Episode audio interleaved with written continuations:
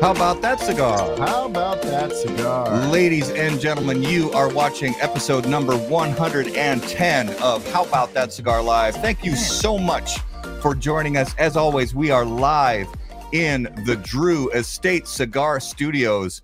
And let's talk about the re release of the 2021 special limited edition Lanceros from Drew Estate exclusively for Drew Diplomat Program participants.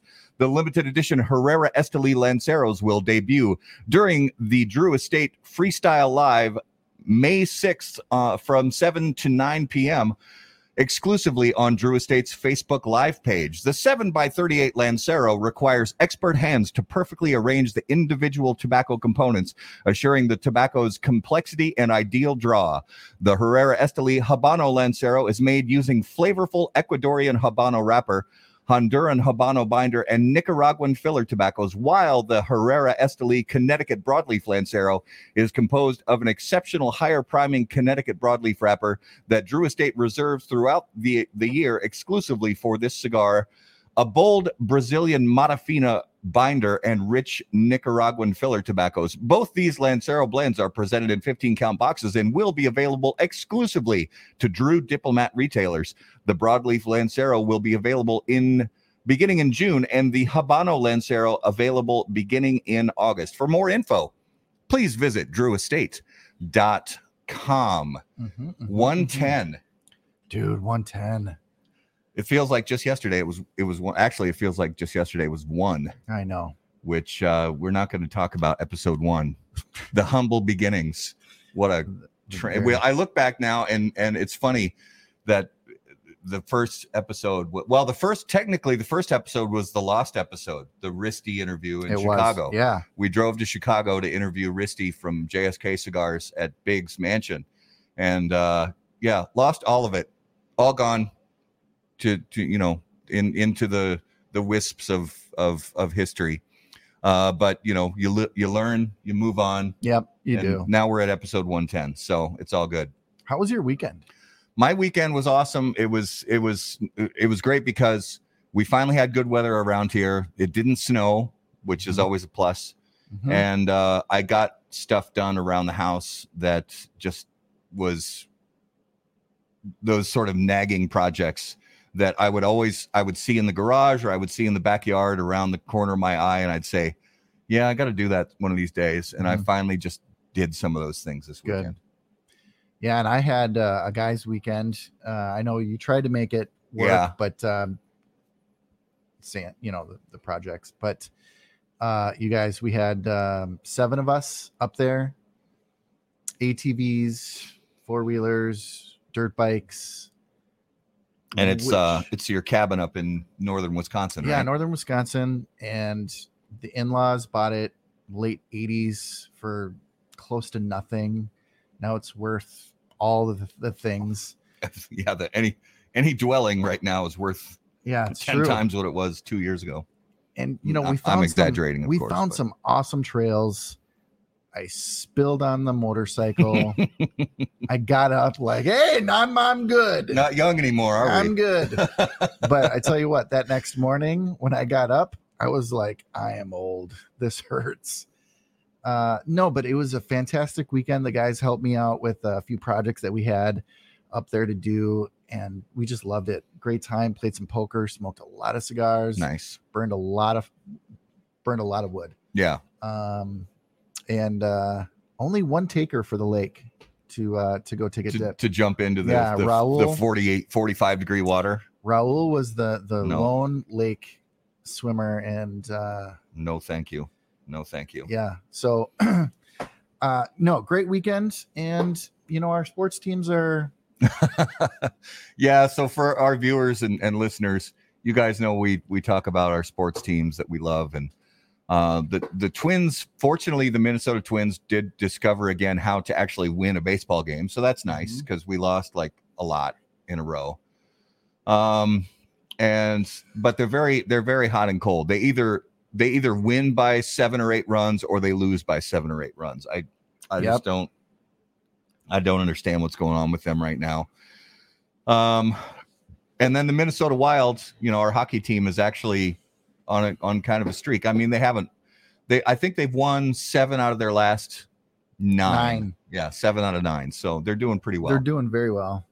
and the NFL draft completed. hmm Uh, and so your Minnesota Vikings, my Green Bay Packers, Yep. uh, both had very good drafts. We did. Actually, I think both teams think so, got the players they wanted to get. They really did. Um, it couldn't have been worse for the Packers. We talked last year about this. The Packers had the worst draft of any team in the NFL. Yeah, great Um, F. Grade F by most analysts. Uh, Yeah. This year, most analysts said they did it okay. Um, Yeah. We'll see. As B always, plus. time will tell. Um, B plus for your Packers and a B minus for the Vikings You think so? is what it's kind of the the cumulative what what I've seen. I mean, your Packers as high as uh, an A, my Vikings as high as an A minus. Yeah. and I think you know, Yeah. So depending, on you know, but the the draft is so You ne- you just never know. you never know. Because- Tom Brady was a sixth Yeah. rounder. Yeah. So look at all the. It's funny to look back at all the players who got drafted uh, low or had low draft grades and things like that, and the, you know the next thing you know they're they're blowing up the NFL. I think if I remember right, uh, uh, Davante Adams, who is the star receiver for the Packers, I'm pretty sure he was a fourth round pick, a late fourth round pick. Yeah, So and and you know he's he's been lighting up the NFL since he came into the league. and Adam Thielen was Yep. undrafted. He was undrafted, exactly. So you never know. Uh, and uh, real quick, Jason Hawkins actually, Habibi Hishi Hishi Hashi gave me this shirt. So Shout out to Ronnie from Secreto Cigar Bar in the Detroit area. Thank you so much, Ronnie, for. And I know you don't like shout outs, but I'm giving them anyway, brother, Yeah. because you're a good man. So thank you for so uh, good to us. for being good to us. Um, so let's bring on our special guest of the evening. um, as as always guys we we love telling stories. You know this show as much as we love our premium cigars we just love getting to know people and get to know stories behind other people who love cigars. And sometimes those cigar are some sometimes those stories are all about the cigar industry but other times we like to dive into other areas of life. And this is one of those cool guests that we have on tonight that's uh, you know, we're to definitely to talk some cigars, but we also get to learn about some stuff that I think is really cool, and we can, you know, we can just have some fun on the show tonight, and and um, you know, just go outside of uh, outside of the cigar Mhm. industry and really learn some some fun stuff. And who doesn't like to talk about goat herding? I know exactly, so- exactly. So We're really excited. as always, guys, you know that the special guest segment on How About That Cigar Live is brought to you by Corona Cigar Company and coronacigar.com, the internet's largest and easiest to use virtual cigar store. Corona Cigar Company offers you the finest handmade cigars, humidors, and cigar accessories at the absolute lowest possible price. You'll also find unique and limited cigars containing Florida sun-grown tobacco. As a proud American, president and founder of Corona Cigar Company, Jeff Borysiewicz believed it was possible to bring cigar tobacco farming back to Florida. At Corona Cigar Company and coronacigar.com, you'll find the best selection anywhere in the world of cigars containing this special Florida sun-grown tobacco. If you live in Florida or are just visiting, be sure to visit any of the great Corona Cigar locations in downtown Orlando, Sand Lake, Lake Mary, and also the Davidoff of Geneva Lounge in Tampa. For more info on all of that, please visit coronacigar.com and floridasungrown.com. Ladies and gentlemen, without further ado, please welcome, put your hands together to episode 110 of How About That Cigar Live. Jason Ladanye, welcome to the show. oh, he Oh, I'm sorry. That's that's that's not you. That was my fault. and we So- told him, we told him when he comes back, he'll be unmuted. I love just lied. so we're clear, just so we're clear, I, I wanted to say that uh, that was a, a real treat. Anytime you're hearing commercials just before your name, you know you've made it. You, you know you're you're in there with the corporate world, and uh, that, it really feels great. I, it brings me back to the to the old radio. I used to do a lot of radio interviews on the road too, and it was the same thing. They'd go to introduce you, and then there'd be a an ad for top F coat F eleven top coat. Love it.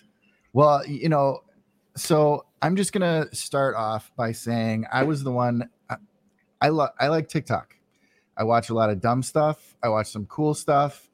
Um, so a few of the favorite things that I like to watch on TikTok are um, um, some knife making things, some stand up comedians. Um, of course, you've got the uh, you know the the people doing dumb things that is just hilarious, like the fail army type stuff. um, Never gets old. never gets old. And you know, because of the algorithms and everything, um, I also follow you know Chris Ramsay and a few other uh, magician guys, Shin Lim, and uh, and then we got you know Jason came up on my feed, and he did this four king. Um, uh, what's it called? Uh, Uh, pre- casino wash. Yeah. Yeah, that casino wash video. Um, I think that was your first like major video, and I was like, you know, in in his profile picture, he's smoking a cigar, and I was like, dope. How cool would it be to have Jason on the show? Hell And so I reached out to him, and I'm I'm grateful you you hit me back, and we're able to have you on the show, man. So thank you so much for being a part of us. Well, absolutely. Thank you for inviting me. It was uh, a, a, a lot of fun to hear. We talked a lot prior. We're going to get to all that stuff again, but we had Yeah. a great conversation on, on the phone. And Yeah, man. uh, cigars have been part of my life. It's not just a, it's not just a thing like uh, a prop I hold. I actually do enjoy uh, cigars and the whole etiquette that comes along with it, and that kind of um, the lifestyle that that it comes the whole uh, the ritual that is around smoking a cigar Mhm. um, and some funny cigar stories that I've had that I learned things the hard way, like the convertible story. Don't let me forget to tell you that. hey, Oh, we're in a convertible. Let's smoke a cigar. How cool is this? And like What could go What- wrong? 20, 20 minutes later, my fingers are starting to burn. And this side of the cigar was completely gone, and this side of the cigar was still there. And I'm like, that's why you don't smoke cigars in a convertible. and it was like a twenty dollars smoke too. And so we, both of us were like, all right, you know, it was cool for the first few minutes, but um, we're, I don't think we're going to be able to save the cigar. We'll add that to the tips and tricks page. on Yes. How About Yeah, uh, bicycles uh, and and convertibles. The, No go. So, Jason, um, first of all, we we know unfortunately because of this the space that you're um, that you're in for the interview tonight, you're not going to fire up with us. But um, uh, I did hear before we went live that you have uh, a lovely glass of scotch. Uh, and when I heard the when I heard that word, I have of course had to pour myself as well. So, what uh, what scotch are you partaking in? Oh, just some, uh, just some cheap stuff. I don't know if this is the Chivas or Dewar's. It's just whatever I could find. It's some Aberfeldy uh, 21 year. Um, it's just some of the cheap stuff on the bottom rack. yeah, nothing uh, wrong. That's Yeah, plastic. right? plastic bottle, right? Yeah. All I could find. Uh, yeah, I don't. Uh, I'm a fan of top shelf. Uh, if if it's 85, 100 bucks and up, um, I'm gonna enjoy that Scotch. Life's short. Um, so there's some cheaper scotches. Obviously, I named the blends Chivas and, and Dewar's. I don't really like them very much. Um, and Jura, there's some other cheap ones, but once that price point gets up, there is a lot going on, and each scotch has its own thing about it, and you'll be in a mood for a specific one sometimes Yeah. uh, and that's what I really enjoy. It's the same kind of thing that I found with cigars. There's a certain uh, when you open your humidor up and you're like, "What do I want?" and there's the one speaking to you, like, "That's the one I want right now." Uh, Yeah. So you kind of pair it with your mood, and and it'll be a good smoke. Absolutely. So, give our viewers and listeners an, an idea of of who you are. You know, you are a um, you're a magician. We found out before we went live. I found out for the first time you're also a musician. So, uh, just just give our viewers and listeners a, a little bit of background on yourself. It's going to be tough to fit this in an hour.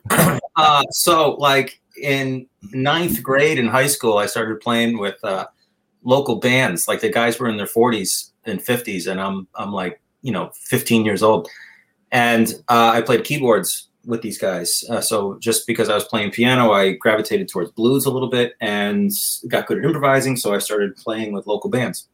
Uh, but those bands started to tour, uh, which meant that you know I was playing in Chicago at Buddy Guys Legends and had to drive all the way home through the night to make it to you know 10th grade economics class at, at 10 in the morning the next morning, which I didn't. I just slept in my car outside the, the school in the parking lot. But my mom thought I went anyway. So uh, those bands were starting to get pretty serious, and we did a lot of uh, Boston, Chicago, and New York was like a kind of a regular circuit that we would always do, which was giving me more exposure with uh, with those particular clubs. So you kind of move up the ranks, and then when I graduated high school, um, I got a job at a bank. You know, just like a, a kid looking for money. You know, I, I, worked at a golf course and a bank, just these kind of dead end jobs to to make some money. And while I was at this bank for like three weeks, I think I was there, I got a call, and this guy said, "Hey, um." Shemekia Copeland's manager, you know, we're looking to hire you. I saw you a year ago at some club, and uh, basically we fired our keyboard player, and we want you to be in our band. And I'm like in the bank, like looking around, like, I'm sorry, what? And he goes, uh, "We're starting tour this Thursday, you know." And it was like Monday or something. So your tour starts on Thursday. It starts in Nashville, and for the next three months, you're going to be out on the road. You come home for a couple weeks, and you go to Europe for like six months. from. So I was like, I can't believe this is real, you know. So um, I I quit like something out of a movie. I went up to my boss and said, "I'm quitting now," and he's like, "You can't do that. You need to work another two weeks." And I'm like, "I don't. I'm not going to do that. I'm sorry." and I am leaving now. So I walked out the front, door, like the tie, pulling the tie off, you know, and, and uh, I'm leaving. So I left and I joined this band, and we, we toured around the country. So uh, in in lots of different bands. There was one more band I missed in that story. Uh, I played with Vince Converse for a few years, and I lived in New Orleans and played down there. Uh, played with him for a couple years, and then I played with Shemekia uh, for five or six years. And those local bands I told you about, played those guys for three or four years. So, uh, eleven years I was on the road playing with uh, professional bands as a keyboard player. Um, and then uh, this hobby of mine started to keep yourself busy on the road when you're sitting in an eight hour flight or driving 50 hours across the country uh, i would grab a deck of cards and practice card tricks and sleight of hand with cards and cheating at cards and things like that that was kind of my thing to keep my hands busy and um, i just kept getting better and better at it because there was a lot of driving on the road and uh, i met a, a card cheat a professional card cheat uh, he's one of the best in the world uh, his name's Darwin Ortiz, and I, I, met him while I was on the road. He lives down in Washington. And I started taking lessons with him a couple times a year, and built this craft up while I was busy touring. Um, and eventually, to I don't want to take up the whole hour. I mean, I really could. I, I quit the road. I quit touring as a as a musician and started uh, jumping into the world of of um, making my my living with a deck of cards, and that meant playing poker, uh, visiting the casinos, and I took my skill set to home games, and so I, I didn't want to waste my time with luck. I I um, tried I tried a few things out, and they were like, "This is a lot more fun when you win." and then I would take that money to the casino where I would play straight. Uh, in a casino, you'll get it's a felony if you cheat in a casino. You get caught cheating. So I, I didn't want to mess with that. So what I would do is take my my money that I made at home games and invest it in learning how to count cards and and play in casinos. So I did that for about five to ten years or so, and then I wrote a couple books, and then I started uh, doing shows, big shows, and kind of getting into the performing aspect, lecturing, performing, and and here we are today. Uh, uh it's a, it's a it's been a hell of a ride. Yeah, but uh, it's it's certainly a lot of fun. Well, and bef- before I get to the next question, I also wanted to give a shout out about what Garrett and I are smoking. So I was. Uh, uh, I wanted it to be a commercial for like Toro lawnmowers or something like that. No, no. Well, that's great, Jason. Well, let me tell you this, bro. Is your lawn getting ratty? that would have been great. So, have you guys had the new colon blow? new ultra colon blow, three thousand. Thousand. Ah.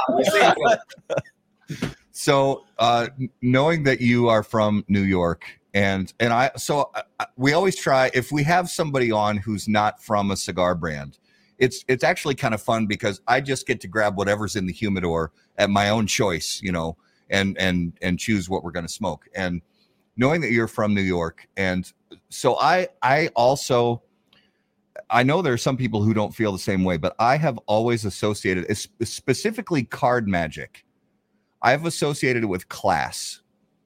Uh, and so I, I thought, okay, New York and class. So sadly, the the Nat Sherman Townhouse closed down.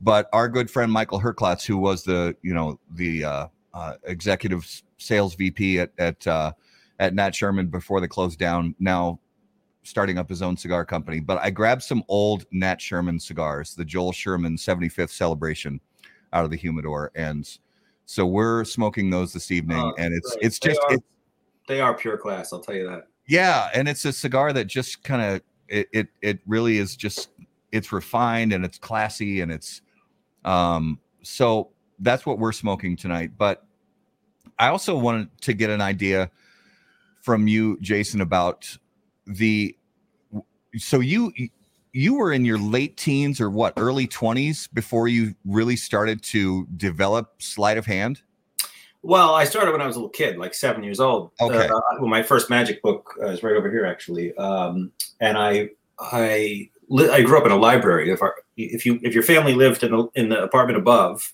which was the whole size of the library, a huge place, uh, you you would maintain the library below, and your rent would be like half what it, uh, was any place else in town. So I had access to the world of of knowledge. Uh, downstairs and I would go down there and I found these magic books and I was always trying to fool my older brother. Like that was my only goal in life. And that took a long time. That took like 10 years to do, but eventually I got him. Um, and that was a motivating thing actually to see if I could fool him. It kept me trying to work more and more, but it was just a, a kid's hobby that after I Yeah. play with the cars, I go out and ride my bike or, you know, I didn't, it wasn't like this driving thing, but that's where it started when I was young. But yes, the real refinement started in my late teens. Uh, I, started watching uh, this guy Martin Nash, um, who was just just remarkable. Just what he could do with a deck of cards. I mean, your uncle shows you a card trick, or you know, the guy that pulls a quarter out of your ear, or just some stupid lame card trick. Um, that's the stuff that I was used to seeing family members do and other people. But when I would watch, watch Martin Nash, it was a whole different thing, like this world of cheating at cards and sleight of hand I just couldn't comprehend. These mental mysteries. You know, I, I did all this stuff, and how the hell could he know what card I'm thinking of? And sure enough, he would he would figure it out. Hmm. So that's what kind of got me uh, really invested in kind of the next level. And then when I met Darwin Ortiz, that the the, the uh, magician from uh, Washington D.C., he was like the best in the world. When I met him, I you know at 20 years old, I'm all like, oh, I know about card magic. And then he showed me some stuff, and he showed me specifically. I remember he showed me a bottom deal, and I'm looking right at it, and I'm like, that ain't that's this old man's like trying to pull one over on me. That ain't the that ain't the bottom card. He's like he must be dealing duplicates or something. Like he put the four kings on top, but he had another pair of four kings on the bottom. You know, he's he's claiming to deal off the bottom, but he's just dealing those off the top because I could see with my own eyes the top card coming off. Yeah. And then when he finished, he turned the deck over, and those kings weren't there anymore. And I'm thinking, hmm. that's a cool trick. he must have he must have got rid of those other kings somehow, you know. Yeah. And then he did it again, and he put the kings back on the bottom, and he dealt them off one at a time. And I st- about halfway through, I realized these are bottomed. Like I'm looking right at the top card coming off, and I just could not believe that a bottom deal could look that good. It actually looks like you're taking the top card. Like it's just Yeah. a, you're it fools the eye 100. percent um, and it's kind of like one of those optical illusion things where you just can't believe what you're looking at. Yeah. And uh, once I saw him, that's when I realized I want to be able to do that. And so in my early 20s, that's when I I took all that knowledge from my from seven to 20 and pretty much threw it all out and kind of started over. But I had a lot of technical ability with my hands and also being a keyboard player and a guitar player, I had independence in my fingers. So I was ahead of the curve there because when he would teach me something, I didn't have to learn all the independent finger actions. I already had that. Uh, so that's why I was kind of on a fast track to learn this stuff.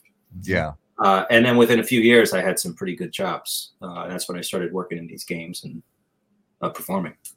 So going back to um, talking about poker games, you know, in in you- mentioned in private games, you know, you would you would uh, use certain tools to your advantage, but in in casinos you would play straight. But even with that, I, I and I don't honestly know. I mean, I've played in private games and casinos uh, at poker tables, but is there a list? Are you on some? Are you on some kind of a list? You know that that uh, that where you have uh, have you ever been denied access to a poker room at at a, at a casino? I have not been denied uh, to a um, casino. okay, Okay. Uh, and uh, and the same thing with home games. You after a while, you leave that home game. You just no one's lucky all the time, so you just kind of move around in, into different things. So that's what I did. I just played at certain places for a certain while, and felt like when I had done what I needed to do, then I would just leave.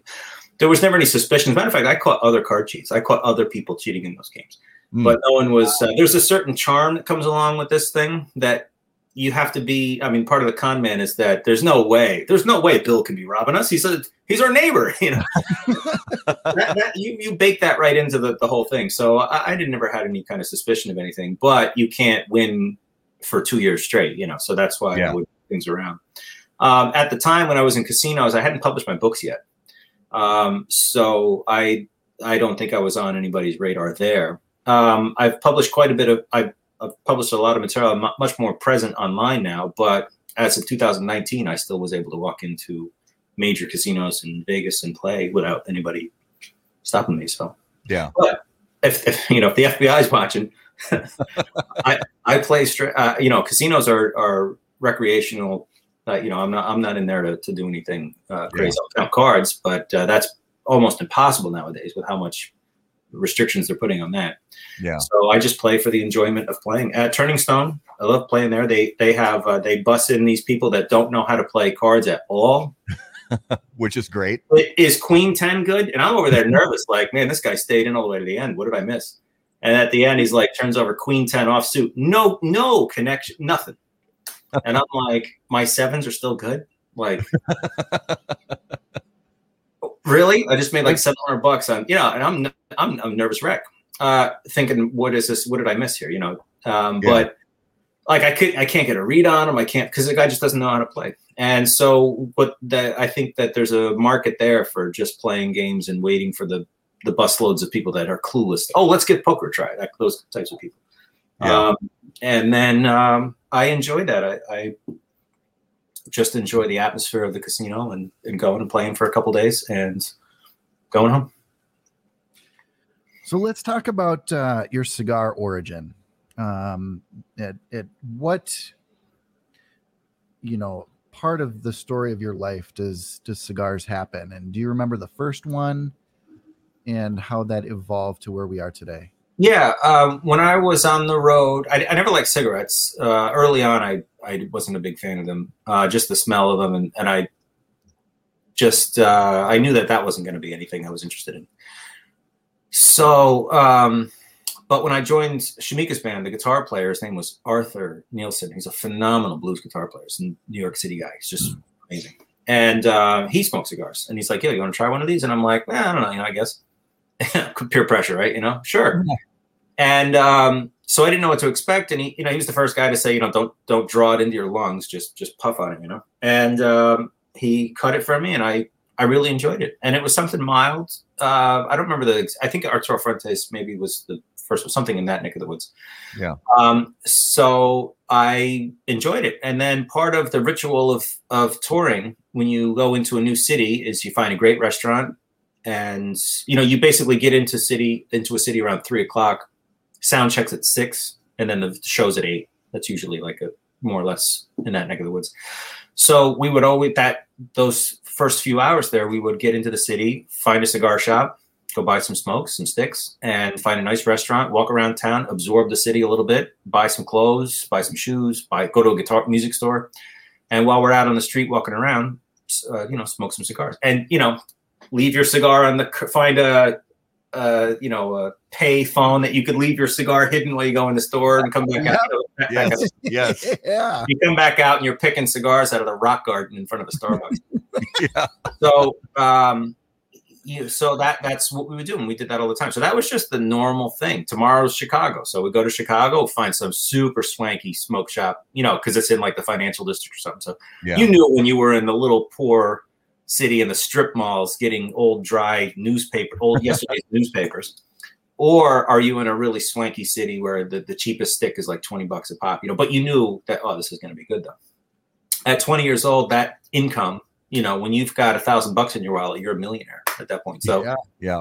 i didn't care. I if there was uh what was it, excaliburs? I think there was some $50 smoke sometime. We were in seattle or something and i found out about excaliburs and i'm like a little pricey, but then I'd smoke it. I'd be like, oh, that's a cigar, unaware of the fact that I just smoked a fifty dollar bill. But uh, they was the smoothest, and Dunhills. I really enjoyed Dunhills back in the day too. Oh, Yeah. Um, so the Davidoff and Dunhill, those kind of super rich, um, classy as hell, and just smooth as all hell. Those were, but I, I knew that I couldn't afford those all the time. But that's what we would do: get in the city, smoke some cigars, see the city, and then get some good food, and then go to sound check and do and repeat that for five years. Yeah. And what um so when you when you go out now, you know, now that you've had um years to sort of figure out what cigars you like and experimenting with different brands and different blends and things like that. What um what are some things that you find yourself reaching for? Do you go for old standards when you get to a cigar shop or you do do you do you ask what's new or things like that or kind of No, no, I, I'm I'm my own thing. I, I'm not. Um, I can if I smell something I like from the if, if the guy happens to be smoking something that is catching my my, my you're like what is that? That smells great. But uh, typically, I stay within what I know and what I enjoy, um, and the classics. I, I really uh, things get never old. When I was in uh, Lebanon before the pandemic, uh, their cohibas Mm, were insane. So uh, the guy told me, "Oh, you got to get the Co- Cohibas. They're great." And so I got one, and it was like a hundred times better than anything I've had in the last year. You know. So the next day, I went back and got like a whole bunch of them. You know. So I enjoyed those. Arturo Fuentes, Punch, uh, Upmann, Ashton, uh, Davidoff, Dunhill. Like I said, Monte Cristo. I don't like things that have almost no flavor where you draw in and there's like it's all smoke and there's nothing there. Those are always Yeah. a letdown and then also those super super complex ones that taste like cat piss chocolate and uh you know and and you know Yeah. yeah and it's like it- what is it, there's so much going on in, in there. Uh, i don't like those at all. Uh, and some people do uh, but i i just for, for me it's that mild but with the flavor uh dominican and nicaraguan oh, it's always a real easy one for me yeah. and that and same thing with the price point the same exact theory i said with scotch is with a cigar you, if- for four bucks you're probably not going to get a good smoke Yeah. um, so 10 bucks and up you're going to get it, it you're going to Yeah. which is like scotch or anything else there is that you know that that surprise cigar you know Yeah. that Yes. four dollar you know there's a, a needle in the in the rough Yeah, uh, in Florida, I, I, we were there and bought these picos. I don't know what they are. They said pico on the label, and they were amazing. They were like two bucks a stick, and they were big. They were a good cigar. Yeah. And uh, there's some hand rolled stuff that was just the Mhm. perfect draw, all the flavor in the world, and every toke we were just like, ah, what are these? These are amazing. So yeah, there's those uh, wild Yeah. cards out there. And also, I forgot to mention when I do go into a cigar shop, I will get my favorites, and then I'll just do some blind. I don't know what this is, but I'll give it a shot Yeah. because that's how you. That's how you. You save the wrapper and say, okay, next time I'll. I'll look for these uh, sometimes. And some cigars, you know, the ones that have that steak flavor to them, it tastes like there's like that meaty yes steak flavor. Sometimes you'll find one of those and you're just like, what the hell is this? I gotta Right. get this. So I'll keep those uh, wrappers. My top drawer here, I probably if I dig around a little bit, I probably could find you ten uh, wrappers I've ripped off, Yeah. ripped off to Yeah. save because I've never heard of them before. And that Yeah. comes from ones where I try out and, and try new things. Oh, and that's smart, and we recommend that to everybody. That you know, save those cigar bands, and and if you have if you have the time, you know, even take some notes in your phone or take a picture of it or something like that, and you know, give it a thumbs up or thumbs down, sort of your own personal social media history, and and just that way you'll remember what you like and what you don't, and and your friends, your your Yeah. if cigar buddies can always turn you on to, hey, try this. So that's how uh, I learned how to listen to great music is because I would say, hey, these are my favorite ten albums, and then the bass player would be like, oh, check these ten albums out, and I'd never heard of any of those. So we would, you know, you were, he did all that sorting, years and years of sorting to find his favorite albums yeah, and was able to give me those filtered results. Um, and that's something that's very helpful when you have a, a good group of guys that you can share hmm like-minded things Yeah. and, and, and find some good smokes there because nobody wants to spend 20 bucks for a stick that you hate, you know? Oh, totally. Oh, yeah, it is. It is disappointing when you spend 20 30 40 dollars on a cigar and it's just it's just Oh, the necessary. horrible draw. Half of it's burning away on the other side. The, Yeah. the outside wrapper's coming off, and you're like thumbing it, and there's a leak in it that you're trying to. Uh, I mean, that, there's nothing. They just Yeah. throw it. They just throw it away, and you're like, Yeah. "Throw it away." right Yeah.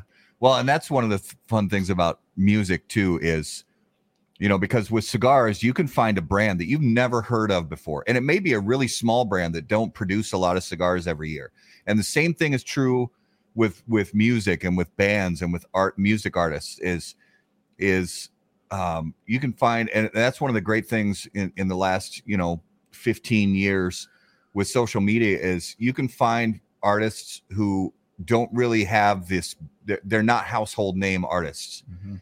And and they could be super underground and in in a lot of cases they can be some of the best musicians around and you can just find such such phenomenal music out there to listen Well, yeah.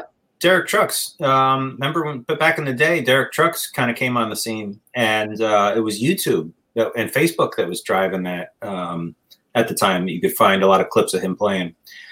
And uh, social media is this weird double-edged sword, man. When you know, sometimes you find yourself, uh, and I've stopped this a long time ago, but I remember those days of like, I just spent four hours on Facebook. Like, what the hell? yeah doing nothing, you know. Uh, so, uh, but if you're a um, a business person that's trying to promote, you can get yourself out there, like the TikTok Mm-hmm. people are talking about. All of a sudden, overnight, to amass that many followers um, is is pretty amazing. And that just that technology was there. My mentor from DC, who taught me everything, he could only uh, perform for the people that were in front of him. That's it. So when I do a show for 200 people, it's 200 people. Good night, and that it done. Stops Right. there. yeah But with social media, I can tell the entire world I'm going to be at this particular venue, and then all those people can talk about it with their friends uh, through social media. So it really does. It is an amazing thing, but you have to be careful of that that trap that it also uh, has as well. Going down the rabbit hole, you know. Oh, sure. four in the morning, and what are you watching on YouTube? You know, Oh, I'm my- watching a girl brush her teeth, and I'm like, how did I get here? exactly i've i've my, we've actually my wife and i have experienced this where all of a sudden it is we look at the clock and it's it's you know 2 a.m and we're watching some some girl sing some some like irish or some celtic folk folk Yeah, song yeah, yeah, with a language that only five people on planet earth still speak Yeah, Yeah, that's still yeah. a thing. That is still a thing. It's uh, it's kind of like remember magazines. You know, it was it was a it was a thing where you could flip through and find some inter- interesting content for for twenty minutes, and then you'd put it down, and that it'd be over. Yep. right Well, yeah, social media is like this this bottomless magazine that has just the most interesting content that you did not plan to to go for, but there it is. So it is has that kind of addictive thing to it. But Mhm. uh, I learned this uh, years ago, and I had to oh, m- more than years ago, but I had to make sure that I, this my card craft and my music wasn't going to continue to get any better if I would fall into that trap. Hmm. Um, so I'm very very disciplined about it's it's practice time. now. Yeah. There's no social media. There's a good cigar, some scotch, and four or five hours at that table back there. Yeah. Um, and uh, in the summer, I practice outside, um, which on the back porch, which is always a nice uh, kind of therapeutic thing. And uh, that it really is a nine to five job. Actually, more than nine to five, because at five o'clock I don't stop. You know, it just keeps going. Yeah. But Yeah. it's it's what I love to do, so it certainly doesn't feel like work. So speaking of the card craft thing, I if if uh if you're up for it, I would love to have you it, I- and I don't know how well this stuff translates through this sort of format, but if if you can share a couple a couple things with us here live on the show, we would love to see, you know, a, a few things that would translate well Absolutely. Platform. Yeah, let's. Um, we have plenty of time here, so let's. Uh, we'll do a few things. Do a mixture of a couple of the types of things I perform uh, at shows, live, uh, performing for people in a live situation. With the pandemic, has stopped all that. So, in the last year, I've done a, a number of shows in this exact uh, format. So that's not going to be a problem there. But Right. before we start, can you see over my shoulder here? There's a deck of cards. Well, I mean, there's four thousand back there, but Right. on The on the-. On the mat, there's only one deck of cards back there. Yes. Yeah. So I suppose we should split this responsibility up between the two of us. And Garrett, you can help me out. I want you to think for a moment of a number between 1 and 52. Uh, don't name something obvious like one or 52. Try to Yep. throw it somewhere in the middle. That gives you a lot of choices there. But you have Got to it. admit right now, I can't know what number you're thinking of. It's not Yep. possible. You can change your mind as often as you want. But eventually, I want you to settle on a number, okay? Let me know when you've done that. I got it. Have you changed your mind or you got it? I got it. You doing that thing where you changed it right at the end? All right. don't. The first time you can tell me what that number is. Okay, it's 37. 37. I'm going to put 37 right here on this. Okay. All right. That's, all. Got it. That's the show. we're going to put it back there. Have a good night. Good night, everybody. Yeah. Good night. I just want you to make sure I don't go anywhere near that. It's going to stay back on that. All right, staying right there. We'll do some other stuff, but in the meantime, You know, got my it. door's shut. Nobody's coming in. This is going to be right back there. All right. All right. Now let's talk about some some card craft here. Um, use this, and so Matt, you said you play in in some games at home, right? Yeah. You invite your friends over. You go to someone else's game.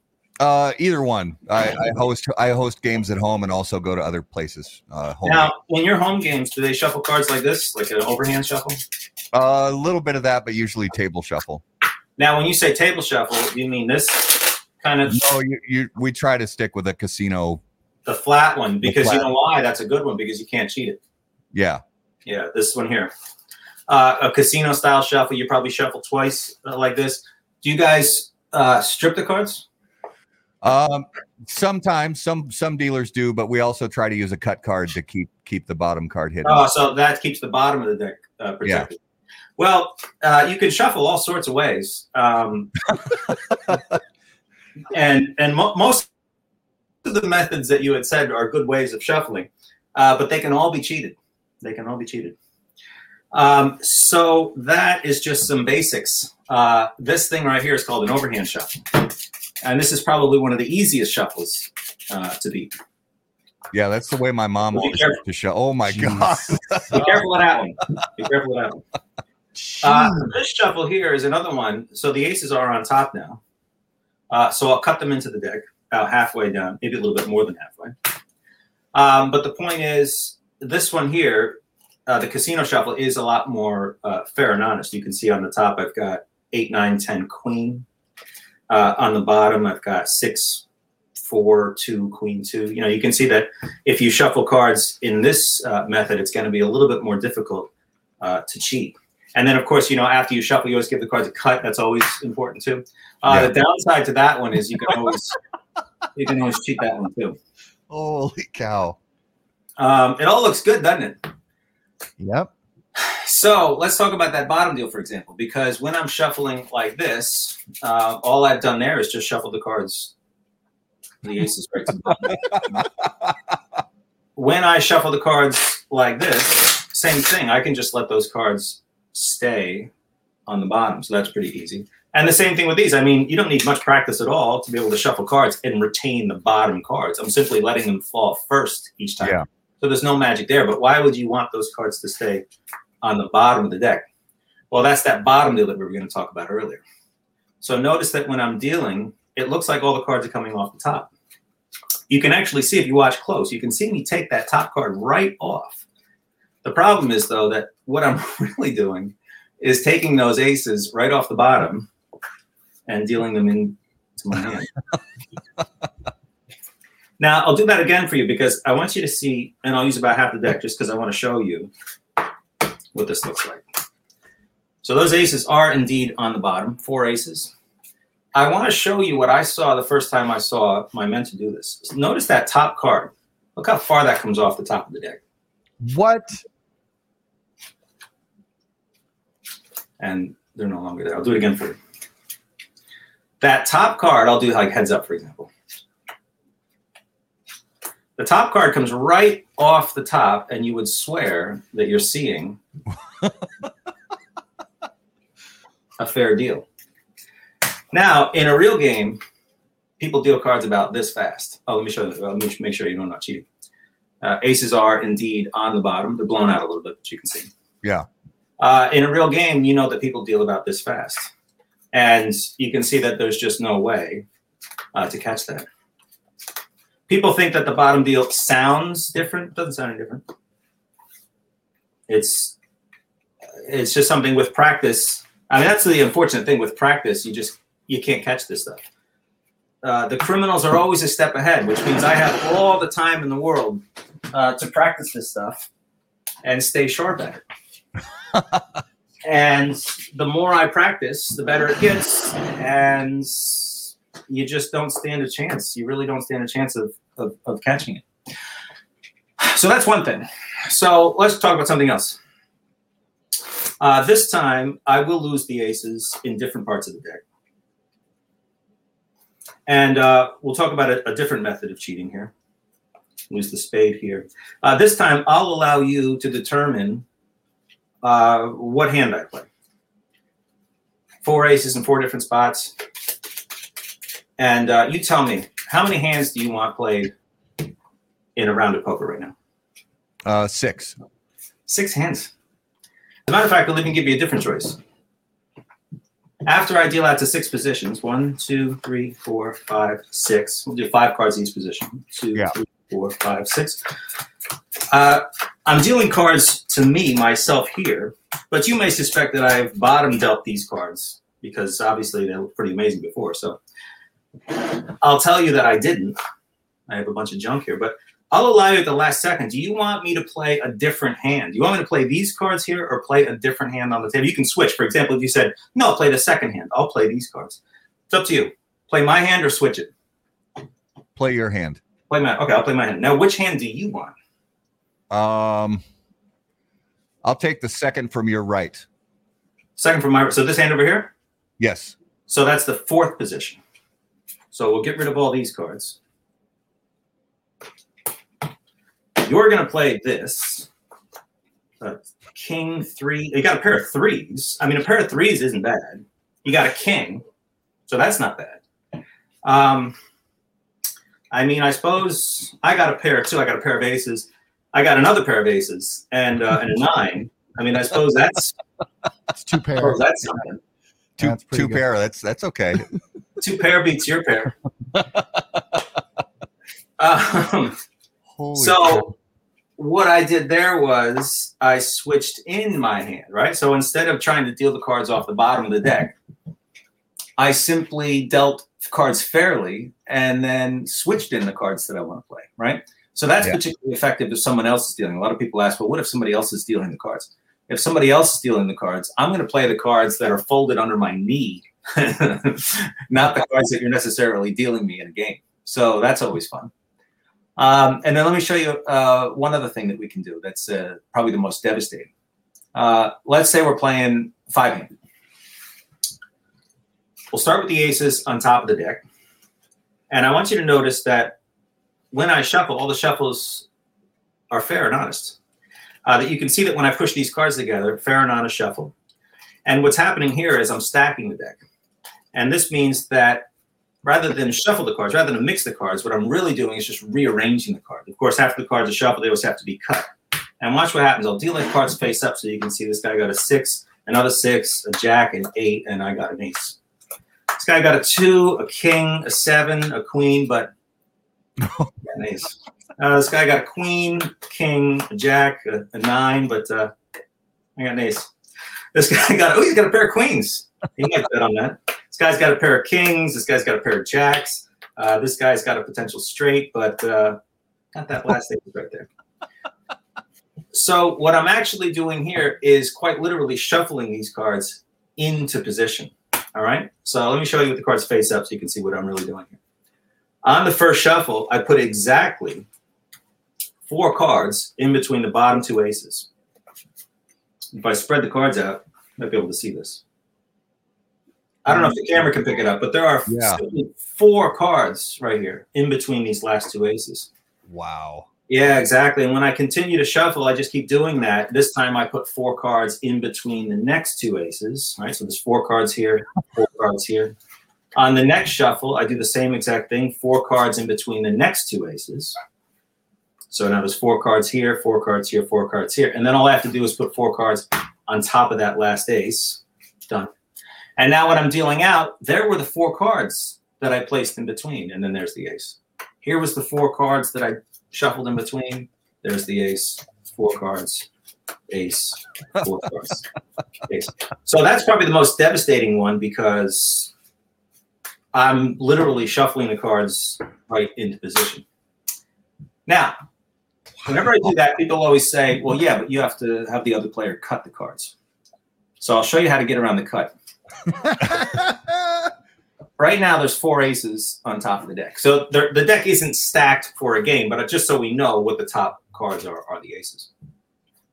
I would offer the cards uh, to my player on my right to cut the cards as I'm supposed to.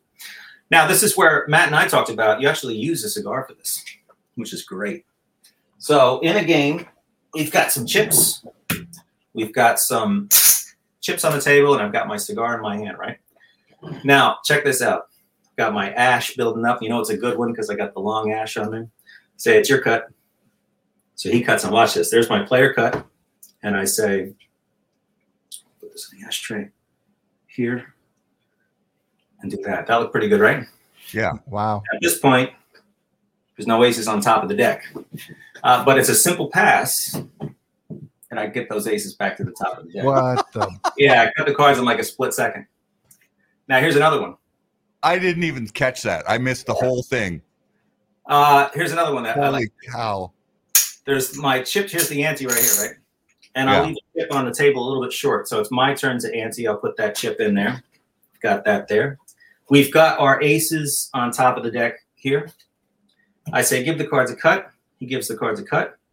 Now I'm supposed to pick this up and complete the cut, but my chip's a little short, so let me throw that in the pot. Oh. So you can use the chip or the same thing as the cigars I was talking about before when you've got your cigar in the hand. So the cigar is misdirection. The aces are on top of the deck.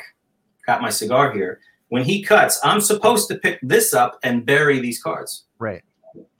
When he picks those up, I want to do that, but I want to get rid of my cigar. And Yeah. it looks like you're completing the cut, but in reality, the cigar was the thing that you saw that didn't, you know, it, it it made you look at something else uh, for two seconds. You just you just can't see it. But my Yeah. favorite part about that particular way of beating the cut is that if someone calls you out on it, it's a mistake. You didn't. I, oh, did I do? I did what now? Uh, instead of uh, a, a sleight of hand where you could get caught, like a bottom deal where somebody says, "No, I saw that," you know. So this one you could totally pull off as a mistake if someone is watching close. But the best part about moving in these games is you think this is very difficult stuff to do, and it is. And you think that it's got to be nerve wracking experience to pull this stuff off. Well, guess what? In every game that I've ever worked on, everyone's watching the game. Yeah. Nobody it, it, in the movies is where people are staring at your hands, saying, "I'm going to catch this guy." You know, it's it's not that way at all. In the real world, and, and I have this issue with a lot of these uh, magic forums and and people that say, "Oh, I'd catch that in a heartbeat." Your uh, internet forums and things like that mention that. Oh, you're you think you're good, but I, I could see that from a mile away. On a TikTok video, I'm claim I'm telling you up front I'm cheating. You know what I mean? So you have a you're looking at it differently. Yeah. Uh, In a home game, you're talking to your friend Bob about the girl you saw at the supermarket. That you and, and this guy's playing the game. This guy's going to get a beer. That guy's playing on his phone, and that guy's got 19 beers in him. so there were times there were times that I was playing that I could have put this deck in my pocket and pulled out a different deck and dealt and, And nobody would have noticed. Yeah. have seen it. Yeah. So that's uh, just the way it is. And if you're in a game where people are studying, burning your hands, like you're in the wrong game. You're, you're not. That's it's silly to try to think that you're going to move in a game like that. So you have to take good judgment. Typically, the higher the stakes, the looser the game is. However, I've played in ridiculously high stakes games before where they didn't even cut the cards. They Yeah. you didn't have to offer. All, all you had to do was shuffle a few times and deal. It slowed the game down to to Yeah. put the deck on the table to have the other guy cut. And when I got in that game, I'm like, wow, cash registers rolling. Yeah, exactly. Is there a way around the uh so I when I cut cards for a dealer, I I always complete the cut. Oh, it doesn't matter. Let me show you. Well, and there's house there's house rules behind that. So, So you're supposed to card etiquette is that you put the cards down, they cut towards you, and then the dealer is supposed to complete the Right. cut. Right. Uh, but there are plenty of ways around it. So let's say I put the cards down, and before I can do anything, the guy does uh, square the deck up. Uh, I'm in the same situation I was before, where I can cut the cards. And get the- What the hell? you can't. It's just about. It's just about practice. It's just about practice. Yeah. So um, yeah, basically anything that you can throw at me, I can get around it. Um, because a real card man studies all the angles, all the Yeah. potential angles, Yeah. and you you have all that uh, expertise that you can bring to the table. Also, you play straight for the first couple weeks to to learn what the rules are. Yeah. Yep. For example, there's a guy that always knocks. That guy. You know, he don't care. He's Yep. smoking a cigar. He always thought, well, guess guess where I sit at the table. Yeah. Right. hey, Bill, you mind if I sit next to you tonight? Yeah. Uh, you know, so that's something you can take advantage of. Yeah. Um, and there's lots of other ways uh, to get around that. So if you were somebody that uh, completed the cut, I probably would not sit next to you if that makes any sense. Yeah. And we, a friend of ours, one of our viewers left a comment just now.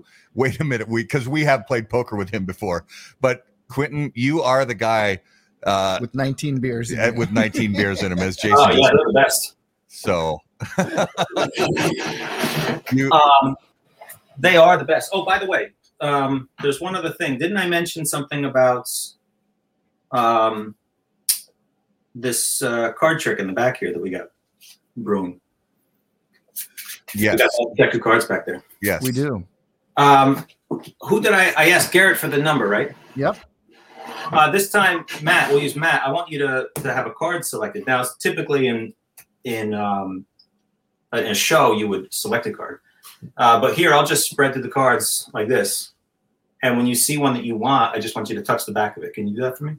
Or I mean, say say stop, and it'll be like yeah, you touch the back of a card. So you've heard Yeah. that like pick a card before, right? Yep, That's what you're gonna do. I'll spread through like this, and just say stop whenever you want. stop. Okay, so it's a few cards, but this is the one in, in the middle. Now, do you want me to commit to this card here or keep going? Because later you're going to be like, well, what if I had changed my mind? So this one right here or keep going? I'm gonna commit to that one. All right, now this is a, something I really want you to consider. Later tonight, you're going to be laying in bed staring at the ceiling in agonizing pain, wondering, what if I had changed my mind? Because if I had changed my mind, I, I would have had a completely different card. There's no way that would have worked. So I'm going to offer you one last chance to change your mind.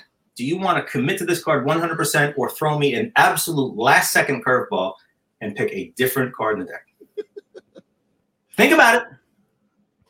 Uh, I just, I There's don't. no right answer. There's no right answer. There's no right answer. I'm telling you that it's your choice because I want you to know that you did have a choice. Um, I'm gonna stick with that one. You're going to stick with it. If you had said stop one card earlier, would have been the four of spades. Okay. One card later would have been the eight of spades. And you could have had any other card afterwards or any other card before. But the Okay. card that you wanted in this case happens to be the three of clubs. Okay. Uh, let me grab that Sharpie. We'll call that the Penn and Teller. Remember this thing back here? Yes. Yep. I'm just going to put three of clubs down here. That way, Okay. we'll get back to it later. I'll just leave that there for a second. All right. Now, where were we? Uh, you had some questions about certain things to do. We'll get back to that in a second. But you uh, uh, did someone ask a question about other things that you can do in a game? Yeah. Let's let's go through all the different, well, some of the different scenarios you can. Well, I'll tell you. I'll give you a real quick uh scenario of a very common thing that I would do in a card game because a lot of people say, "Okay, well, great. How'd you get the four aces?" You know. Uh, so let's start with a deck of cards that is truly uh, mixed up. And don't let me forget about that deck back there. If we get to the end, Yeah. just remind me of that. How do I find cards that I want? And the truth is, it's when I'm shuffling the cards. So I'll give these cards a quick shuffle like this.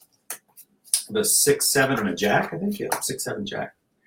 So as I'm mixing the cards, I'm able to look right in there, two, six, queen, eight. I am looking for cards that I want to deal myself during the shuffle. Now, if you saw how I did it, I'm only lifting the cards up a little bit. But a card, uh, uh, amateur cheat will lift the cards really high. So if you're looking for somebody who's cheating in a game, you'll see that. Yeah. Yeah. Some gaming protection there. Yep. But you can see though, with practice though, four seven queen. I can start looking for cards that I want during the shuffle. Now, let's say while I'm shuffling, I do find something. For example, there was a 10 there, so I'll pass on that. Ooh, a king. Just found that king. I can move that king right to the bottom of the deck and continue shuffling while looking for other good cards. So right now, I know that there's a king on the bottom of the deck, and there's a king third. One, two, three. What the hell? Now, all I have to do is get rid of those top two cards, give the cards a cut, and what I've got now is a king on the bottom of the deck. I've got a king on top of the deck.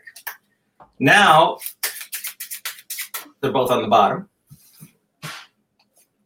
And now they're both on the top. So you can see that. Oh, well, let me cut too. I don't want you to think I'm cheating. Give the cards a cut. And all I'm doing is controlling those kings, and I can do whatever I want with those kings. Stack them, switch them, do whatever I want uh, to do with the cards Yeah. as the game continues. Now, let's assume that I don't have any cards under my control. Let's assume, for example, that my guy who's drinking 19 beers, I offer the cards to cut, and my 19 beers guy actually gives the cards a shuffle.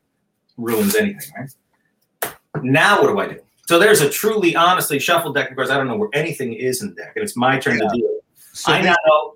this kind of goes, sorry to interrupt you, but this kind of goes in line with I was thinking to myself at some uh at, at you know some some guys are going to have you know the means to have a fancy poker table with one of those fancy built-in shuffling machines you know on on the table there so how Oh, yeah. similar You don't that find me at a, you don't find me at a game with a shuff, shuffle machine. Uh, you'll find me at games if if you if there's a weakness, I'm there to exploit it. If Yeah. there's no weaknesses, that's not my game, right? Yeah. So, for example, while you and I were just talking, I now know that there's a four on top of the deck and a king second on the top. Four and a king. now, how many hands? How many people are we playing in this uh, round of poker right now? Let's say five.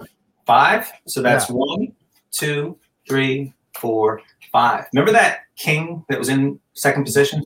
Yeah. It's now in my position, right?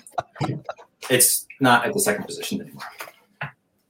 So what I did there was a second deal. And a second deal means that I'm peeking the cards on the top. For example, now there's a 10 on the top. Let's say, for example, I want that 10. All that means is I can continue to deal to my other players. I can continue to deal as often as I want, and I'm just retaining that 10 on the top of the deck. the balls? So here's what it looks like face up. Just looks like I'm dealing cards. And that 10 now face down. You just can't see it. This is what I mean about you just you can't catch it. So what I'm doing is shuffling cards to find cards that I want.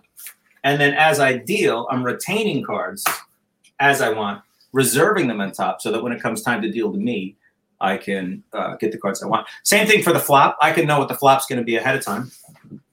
Um, let me give you an example of that real quick. And if I know what the flop's going to be ahead of time, I mean, obviously, it's like knowing the winning lotto. ticket. yeah so so the most common game that are you know that we play and that are well we play a lot of different games but you know most most people play texas hold'em so you know Yeah, of course. That's- that's what I play all the the time, too. yeah But what I'm saying is, if I know what the flop's going to be before we play, that means that I can play queen seven off suit right because I see what I mean. So you have a big advantage there. As a matter of fact, one of the cheats that I caught in the game. Uh, oh, by the way, I'll ask you how many how many hands do you want? It's Five, six, seven. It's up to you.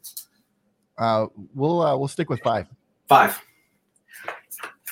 Uh, one of the particular um, games that I was in that I caught a cheat, it was because of just that. If you want to underground, or I mean, a rule of thumb here, greed. Greed is going to undo most cheats, almost all of them. If if they're professionals and they really understand what they're doing, they can have a better grip on it.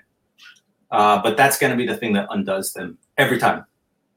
You ever hear those things on the news where some guy steal he's going to jail because he embezzled eight, 85 million dollars from his company? You know, why not stop at like 50k?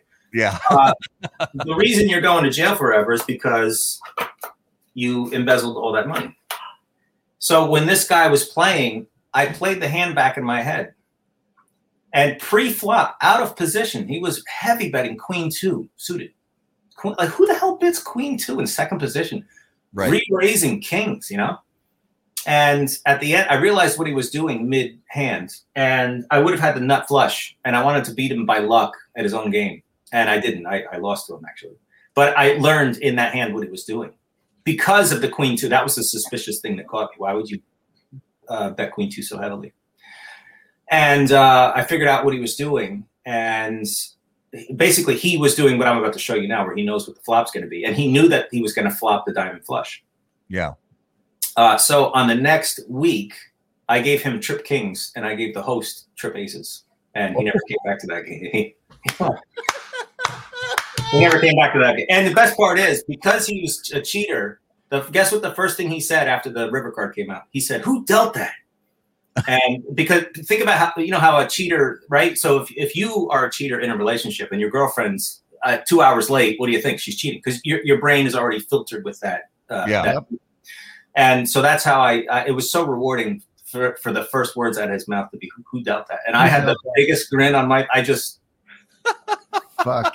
I Yeah. couldn't take. I yeah, it was it was one of the most rewarding feelings in all of this. So let's talk about this. Um, four, ten, eight. I want you to remember four, ten, eight. for me. Four, ten, eight. Give these cards a shuffle, and we'll mix them up. Of course, I'll keep things honest this time. Rarely. And I will give the cards a cut. Of my, if there was a player here, they would cut the cards. That is a complete and honest cut. You said five handed, so that's one, two, three, four, five. One, two, three, four, five. Here's the burn card that protects uh, from cheating. One, two, three, and that should be a four, ten, and an eight. Four, ten, eight. So, uh, I mean, consider that all of a sudden you don't have to worry about playing premium hands anymore the whole idea of Phil print, you know, just play ABC poker, play these premium hands, and play ABC poker. When you know what the flop's going to be, you can start playing Jack Seven.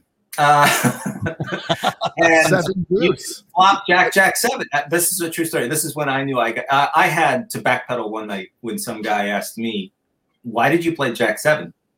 And I said, ah, "I was just trying to buy the blinds at the end there, and you pushed back, so I pushed back. It was a bad move."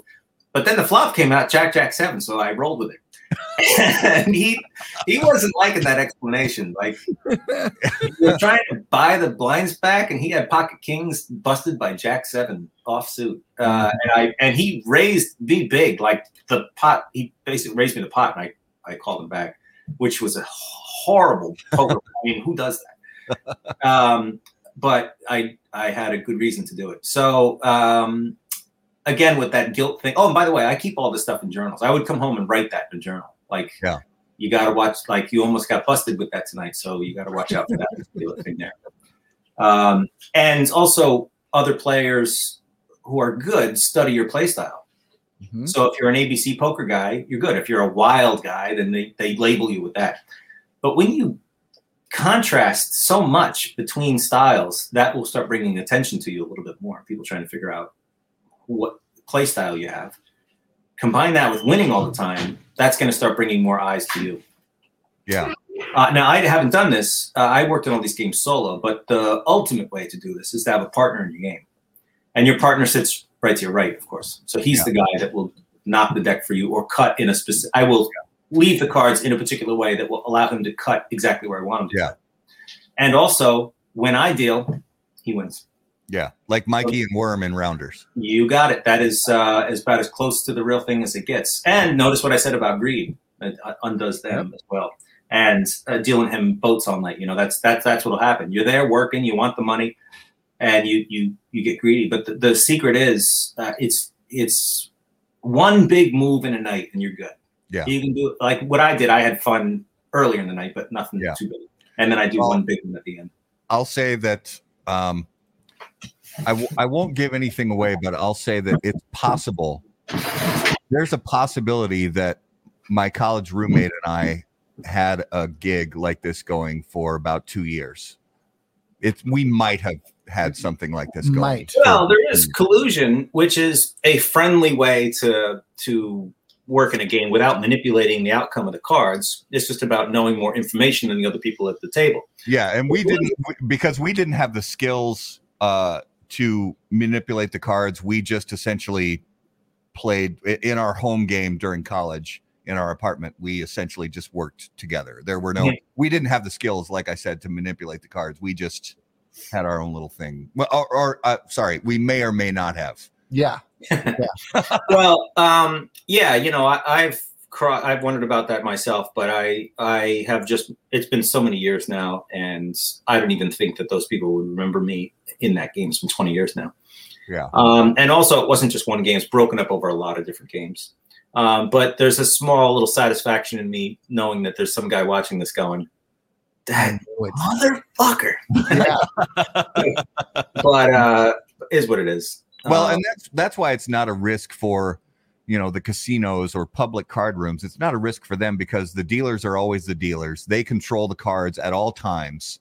yeah, So they don't. You know, you can't. You don't have any control over what gets dealt to you or the other players. So that's No, and- it's no- no also- risk for them. something I wanted to mention on my TikTok. A lot of people are sensing that the casinos are this um, this uh, bent thing that they're ripping your money off. They are, but not in the way that I'm uh, demonstrating. So a lot of people are worried that somebody like me is dealing at a casino, making money for the casino. That's couldn't be the furthest thing from the truth. Any reputable casino, it has a real dealer that is as straight as it gets it's the home games are where you're going to find me.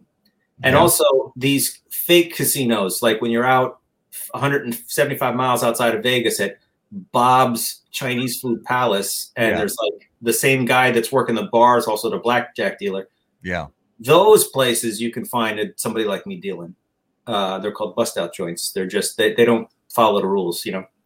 Um, but in, in anything on the strip is all reputable. You don't have to worry about that Yeah. they are ripping you off, but not in the way that you think. Well, yeah. It's just that they're The the, the it's, rake it's the rake and it's and it's the odds. You know the variance is is always going to be uh, especially if you're playing if you're playing that's why i i have played i've played blackjack at the casino exactly one time in my life. I'll never do it again because because i know that even as i could get super skilled at blackjack and the even as if i become the best blackjack mind in the world the house is always going to have that slight bit of variance over me. Yeah, and counting will undo that. Back in 2003, 2004, I, I played a two deck game for like three years, and I made 800 to 1,000 to 1,500 bucks every time I sat down and played. Um, Wow. Yeah, I was making about $100,000 a year just on that two deck game. Wow.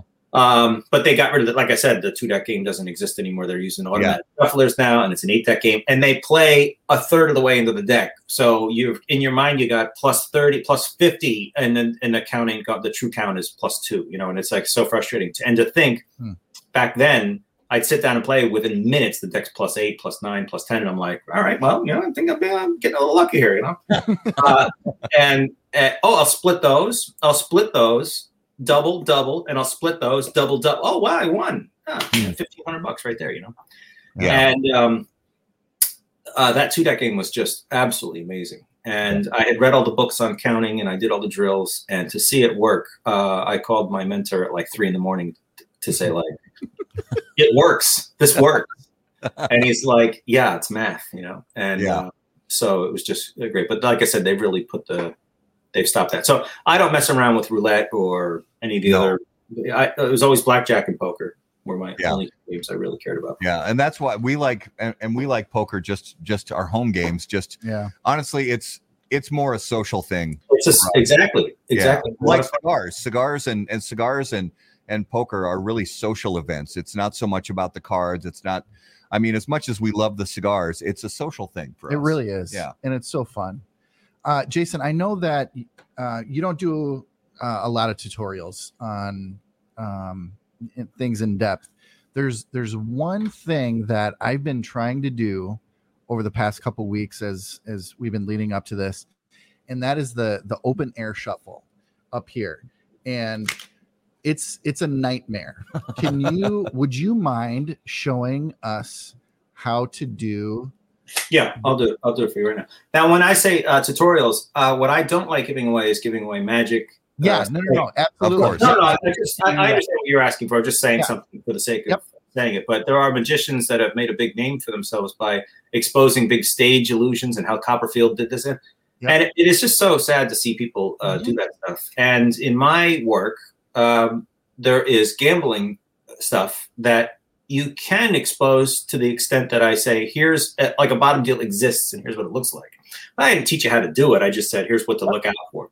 When I was peeking at cards, I was showing you I can peek by looking at the top cards over here, but that's helping you f- find people in games that are doing this stuff. By the way, there's the ace of spades. Um, and I'm showing you how to prevent uh, those types of things. So it's okay to expose things of that nature and to teach someone how to do it in the hand shuffle like this. I have no problem doing that. Um, but there are some things that that just don't belong on, online. That some magicians really, it's sad to see that they just, they just go on there and they exploit some of this stuff. And Yep.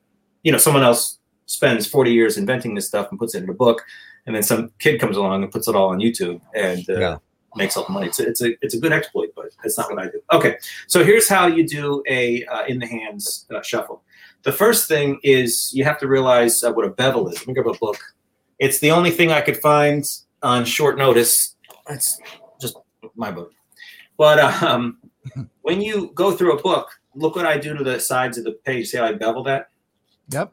Those are bent, and that guarantees that one page is going to come off. If I don't bevel those pages, do you see how they come off in clumps? Yeah. right? So a good bevel means that I can guarantee one page comes off and we can see all these beautiful photos and amazing content, uh, lifetimes worth of work and study. Okay, so anyway, Love the humility. when So- you, I, what's the try, point of trying to be humble when you're so good at everything? Right. Yes. Now, when when you see that bevel, Yeah. So Yeah. if it's totally squared, I'm going to do this where chunks of cards come off. But Yep. I beveled the deck where my thumb is, and that means that you're going to get one card at a time. See how smooth that is? So that means I can go right to the halfway point.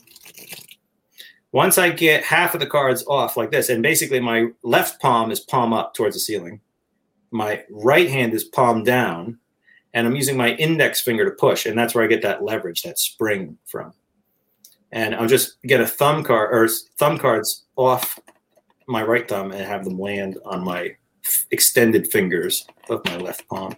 And I go to about halfway.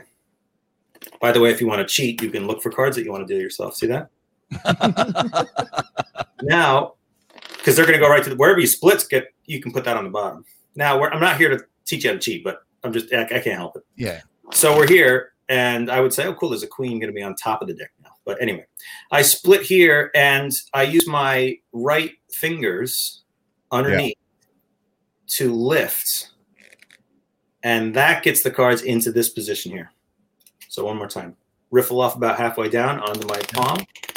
My right fingers now lift, and that's going to get this packet upright grab it with my left hand. And now your both hands are equal position. Now, what I said earlier about that bevel, if Yep. you are don't have those bevels or good pushing down with your index fingers, you're going to get that clump. See how look at that. That's not a shuffle. Yeah. I think got mixed there. But if you have a stronger push with the index fingers and a good bevel, look how nice and even that is. Oh, oh Okay. that's already better.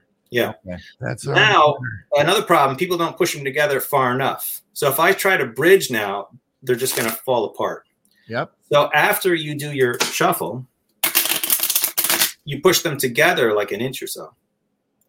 Then you can bend all the cards like this, and then when you re- open up your hands a little bit, they will release, and you get your casino sh- or your uh, your bevel shuffle. So here we go. That, that, that. Gosh damn it. Garrett's splashing my good cards all over the place. Yeah. Yeah, that's gonna be it. That's gonna be it. All right. You want to give it a Those go? are my good cards. No, I dude, I can't. You know, you've watched me shuffle and, and That's deal. I I'm I'm Oh, here's another thing that you should uh, worry about in your home games. You need to change those cards out from time to time because by accident, what'll happen is somebody will shuffle the cards the way you just did, and they're struggling with it, and now I know where the Jack of Hearts is. Should Yeah. be right there. Oh my Now, how the hell? Watch this. There's no, I'm not holding any. There's no corners sticking out or anything like that. How do I know where that Jack of Hearts is? Because somebody bent it on the shuffle Yeah. by accident. And what'll happen is cards will get bent by accident, or somebody will will crease the card. I don't know if you ever played cards before, and you get a card that this happened to. Yeah. I don't know if the camera can pick it up, but it was creased and bent, Yeah. and I somebody bent it back.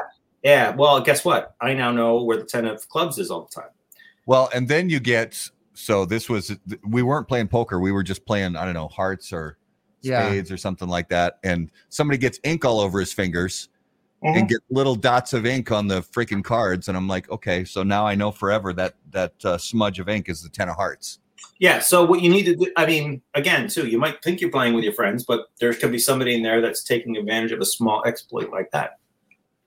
I mean, ask yourself if you all of a sudden recognized that bent card uh, was on top of the deck about to be dealt or something, and you knew what it was, would you say, "Hey, wait a minute, everybody! I know that top card is the ten of clubs."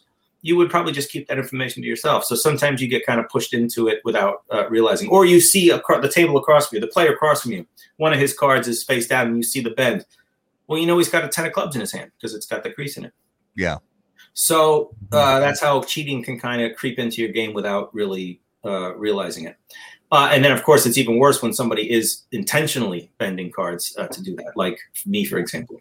So, how do you get around that? Is to introduce new cards into your game about once every 30 minutes or something like that, or use plastic uh, playing cards. Copag. That's what- Yeah. Plastic We cards. use Copag. That's what these are. Yeah. Yeah, but I can still use those, right? So my greasy forehead, right?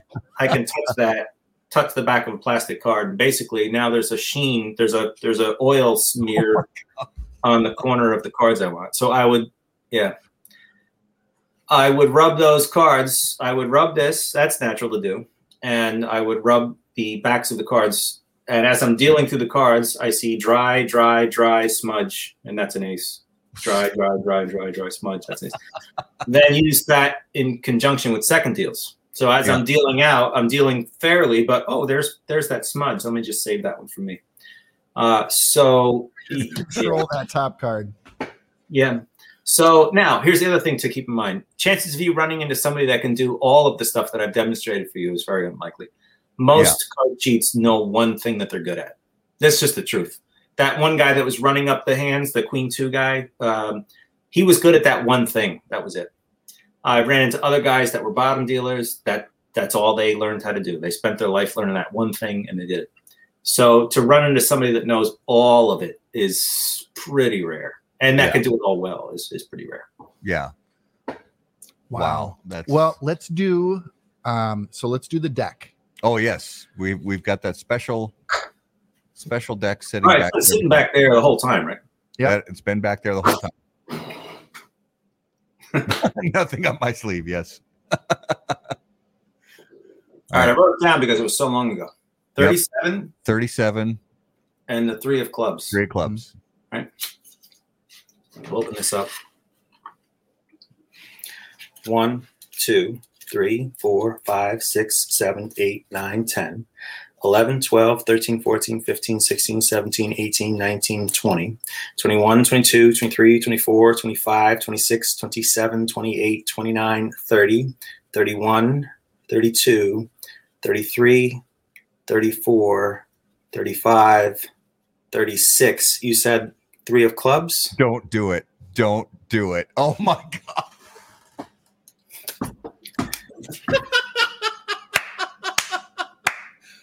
what just happened? I love it. Um, what an absolute coincidence. I had nothing to do with it. That's remarkable. I mean, because you could have named any card, you could have named any number. I don't know how that. I mean, it's been sitting back there the whole time. So that's amazing. That- I I gotta I need a minute. I love that, you know, and I love watching Wow. um y- you know like we were talking about before the people that you know that kind of tell that i understand that how did he do that type of thing where you you want to know how they do it at the same time I love the mystery of it. I love Yes. being bewildered by it. Yeah, it's a bubble. So here's a, a way to think about it. Uh, a wonderment is the word. It's it's this impenetrable bubble of of how the hell and this mystery and this childlike you know wonderment of, of Santa Claus and Easter Bunny and, and all that stuff that we had as kids. And then Yeah. as you get older, it all goes away. Yeah. And when I was um, uh, younger, I remember uh, what was the one oh Big Letdown. This this this silver tube that you put three balls into it, and they were uh, in all three were the same color, and then you put another ball in, and all they were all different colors or something. And I was so mystified by that. How the hell could it be like a stoplight? You know, red, yellow, uh, green, and then when the guy puts uh, another ball in there, the all the, the order all gets mixed up. And I found out that it was a piece of tape. You know, like when I bought the trick, I'm like, ah, there's a piece of tape there, and that holds. You know, like that's stupid. And all the, all the wonder, like for real, it was so deflating. All the Right. wonderment. It's kind of like you're ch- you're a, you're a kid, you're nine years old, something like that, and you meet Indiana Jones. You know, you're he- the biggest hero in the world. There he is, Harrison Ford. You walk up, and he's like, "Hey, kid, uh, my stunt double's doing some stuff now. Can you go get me a coffee?" And you're like, "Wait, I thought you're Indiana Jones." And no, he's just a he's just an actor. And Yeah. There's some other guy dressed just like him, and you're kind of like, "This is awful." He's not nice to me. He wanted me to. He was rude to me. Like, what is this? You know? And uh, movie special effects, and you find out stunt doubles, and you find out about all those um, guys that didn't do the stunts, and it's such a letdown or whatever. Yeah. Well, one, and magic, one- magic can be like that, where you learn it, and it's it's like a big letdown. Yeah. Well, one thing's that it's kind of like you you mentioned Santa Claus. So when I was a kid, my brothers and I, there was I was probably seven or eight years old, and I have two older brothers. And there was one night, like a a week, five days, something like that before Christmas. And uh my brother's like, hey, let's go snooping for Christmas presents, seeing if mom and dad bought us anything. So we go snooping and we find these kick-ass Battlestar Galactica toys that and and we we I shit you not, we take them out of the box. We're going around the house with them, you know, flying these spaceships through, you know, through the house, and then we put them back in the boxes and we put them back where we found them. And then Christmas morning came, and it sucked. It was awful because there was no more surprise. There was no more yeah, there was no more wonderment like you said that word wonderment there was it was all gone so I, I i that was like lesson learned for me as a kid like keep the mystery the mystery and and Yep. because that's that's the that's the that's the great part about it is that mystery Absolutely, yeah. And uh, there's something else that's very interesting too with the stuff that I do is there's a lot of mystery in the magic of what you saw. That was a magic trick there, but the other stuff that I did, the gambling stuff, it's not magic. It's skill. It's it's really like watching a guy do half court shots in a ba- on basketball, just shooting half courts in. They, each one goes in. There's no magic there. It's just skill. But both give a very similar feeling. Yep. And that's what I do in my live shows. It's a mixture of that kind of wonderment plus skill. And that's what separates me from the other guys because yeah most guys out there are doing magic shows and it's all it's all just magic tricks. Uh, and I want my audience to walk away knowing that uh, this is a trained skill that I've done, but I've taken it to a height that it, you just can't you just Yeah. can't follow this. Yeah, Yep. that's awesome i love it I love it. skill that feels like magic. That's what. That's do you do you get a chance to ever um experience that wonderment anymore Oh yeah, people still fool me all the time. I can't remember the last. Um, I I would say there's a magician from London uh, that got me pretty good recently. i love it Shared me, uh, shared a video with me, and I'm watching it, and I'm following most because that's the thing. You can't turn it off. It's like a director watching another a movie. Like Yeah.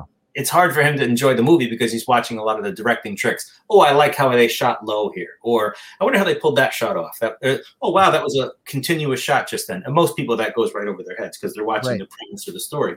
But a director will kind of watch a movie through a different uh, lens, no pun intended. So when uh, uh, this magician shared this video with me, his name's Michael Vincent, and I was watching him do this stuff. And at the end, I thought I knew what was going on, but all of a sudden I didn't. And I was like, "Ah, it was really good to the end there. I lost what you were doing.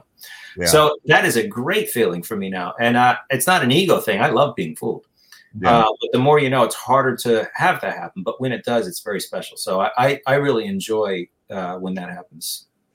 Awesome. So one thing, one question I have before we get to our next segment, and that is, you mentioned Michael Vincent, but are who are some other, um, you know, uh, card magicians or illusionists that you enjoy that you enjoy their stuff? Well, there's a there- there's a lot of them. Uh, a lot of these guys, some of them, like Ed Marlo, for example, he's gone. He's from back in the day, but he, his work, his technical stuff was just absolutely amazing. Ed Marlo, you can find some YouTube clips of him, just classic old footage of him doing basic sleight of hand.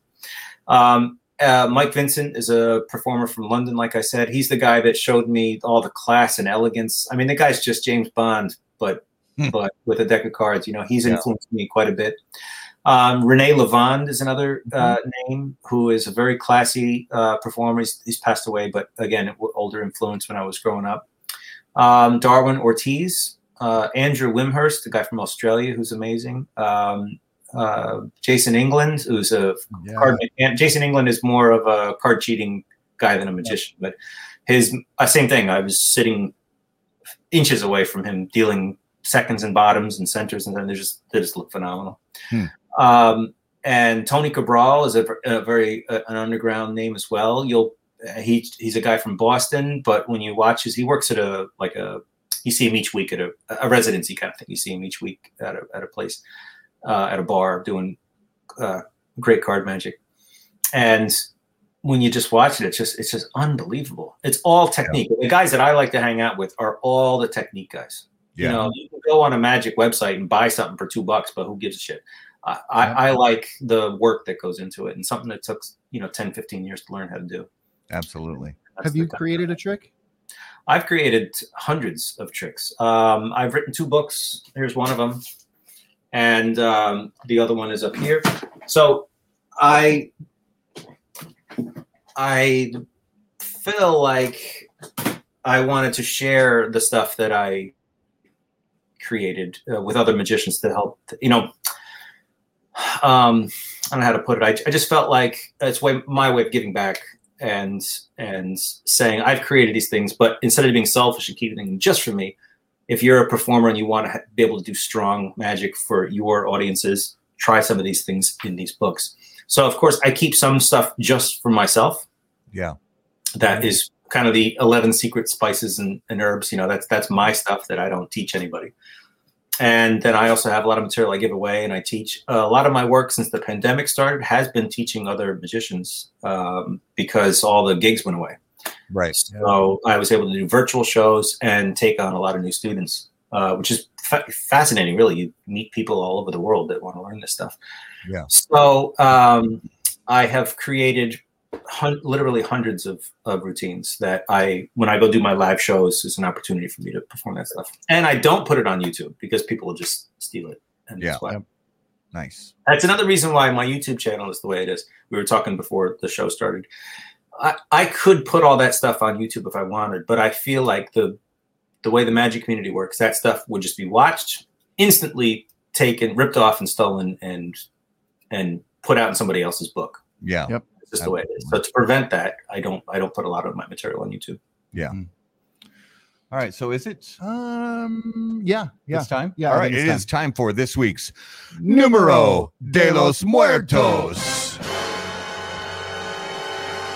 And as I don't know what it is, is, but I like it. It's beautiful. It's beautiful. Everybody's favorite segment of the week, as always, Numero de los Muertos, brought to you by our friends at Smoke Inn. So take just a moment and watch this spot from our friends at Smoke Inn.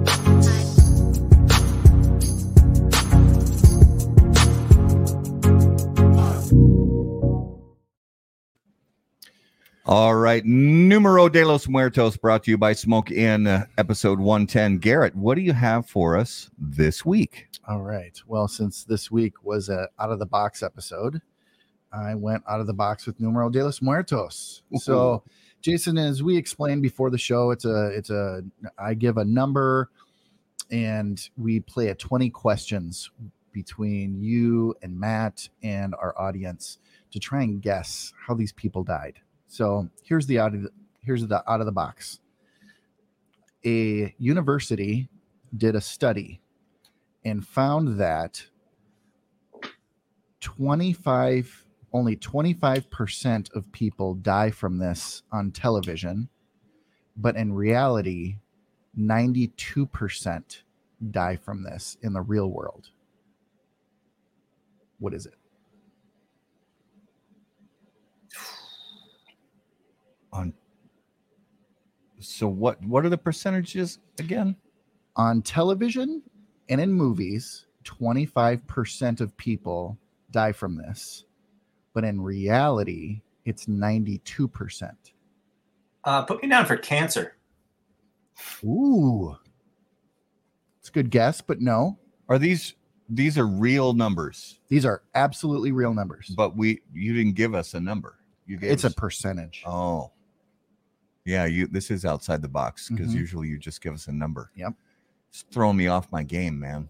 Ooh, Chad, gunshots. I like it. Well, yeah, because yeah, people die from gunshots all the time in the movies and TV. Yeah, that would be opposite. You said 25% in movies, right? 25% in So it's got to be movies something TV. that's not that often in movies. So um, that's why I would say some sort of is it? Do we get questions? Is it some health related? Like You can, yeah, you can absolutely ask questions. I would say it's something like that, like uh, alcoholism or or drug overdose type thing, because that's not that common in in movies to see. Yeah, is That's it a is good- it common in i- i- is it is it some type of medical condition? Yes, Health health condition. it is. Yes. Do we have to be super specific, like liver failure? Listen? it's not that specific. Okay, all right. Um, so it's not Heart, gunshot. heart it's, not, disease. it's not broken bones. Heart attack is a is a good guess, and we're getting warmer. Broken bones, gunshot. And I'm, Um, I'm gonna I'm gonna flip it a little bit and say, let's say, um, on television and movies, this particular thing is 75% successful, when in reality, it's only 8% successful. Oh wait, like CPR. It is CPR. Winner, winner, winner, chicken dinner. nice. Yep. So That makes In- a lot of sense. so movies and TV. Yep, including like all the hospital shows, all the cop shows, all the, you know, um, they they did this this uh, big study and went back like I want to say 30 years of TV and movies where there were CPR given, and the number was 70 for 75 percent survivability, when in reality, um, the revive rate is in the 20s but the survivability like the people that actually live to have a, a norm have a life is only 8% Wow. In, in reality. in reality so and yet again, it's something else that reminds me that movies always create a narrative that people Mhm. that that sifts into reality. They think that they can they can do that stuff. yeah Hmm. Um, they think that they can get into a car accident and walk away because they see it in movies. Something else in, that has made it into my career is with the card cheating stuff. They think that cheating in a card game is like everybody's got a knife and a gun under the table, and, and it's, it is the furthest thing from the truth. And if you get caught in a game, like they're going to drag you out and beat the hell out. of No, it's actually the the cheat just says no, I didn't, A- Yeah. and then it's just and then it's just uh, an argument, like a weird tense. Well, we don't want you to come back anymore. Yeah. And I, I what am I going to do? Say yes, I was cheating in your game? Of course, I'm just going to deny it. so um, there's no real hard evidence and proof. So, but in the movies, it's some big thing where all of a sudden I get grabbed by the thing and a gun's in my face and I fess up and and Yeah. it's, it's just not like it's not like that. It's not Ocean's Eleven by any means. Yeah. You're ripping your friends off. Yeah, it's for that's sure while they're watching the game. That's what it's like. well, and so NPR did a story on this, and that's where I, you know, kind of got the idea for this. Like, oh, I should do that on the thing. Um, and they interviewed, uh, I want to say like a thousand doctors um, from you know all kinds of medicine, asking, would you want to be revived? Would you want like all of these things? And none of them wanted almost none of them wanted CPR. And the only thing they advocated for was if they were in that kind of a situation was pain medicine. And that was it. Wow. Like no tubes, no ventilators, no CPR, just pain medicine. Wow, everybody's living a happy life out there. Right? and I'm not the here. ride's over. The Yeah. ride's over. Just give me some pain meds. Yeah, it's crazy. And I would like to know, Chad is a doctor. Chad, do you have that? Uh, is that your stance as well? Um, one of our uh, loyal listeners and and watchers, uh, Chad is is a is a doctor and Yeah. would like to know how Yeah. he feels about. Uh, I mean, does do you see those same statistics in your hospital? And and would you want to be revived and all that jazz? Yeah. I want to know that.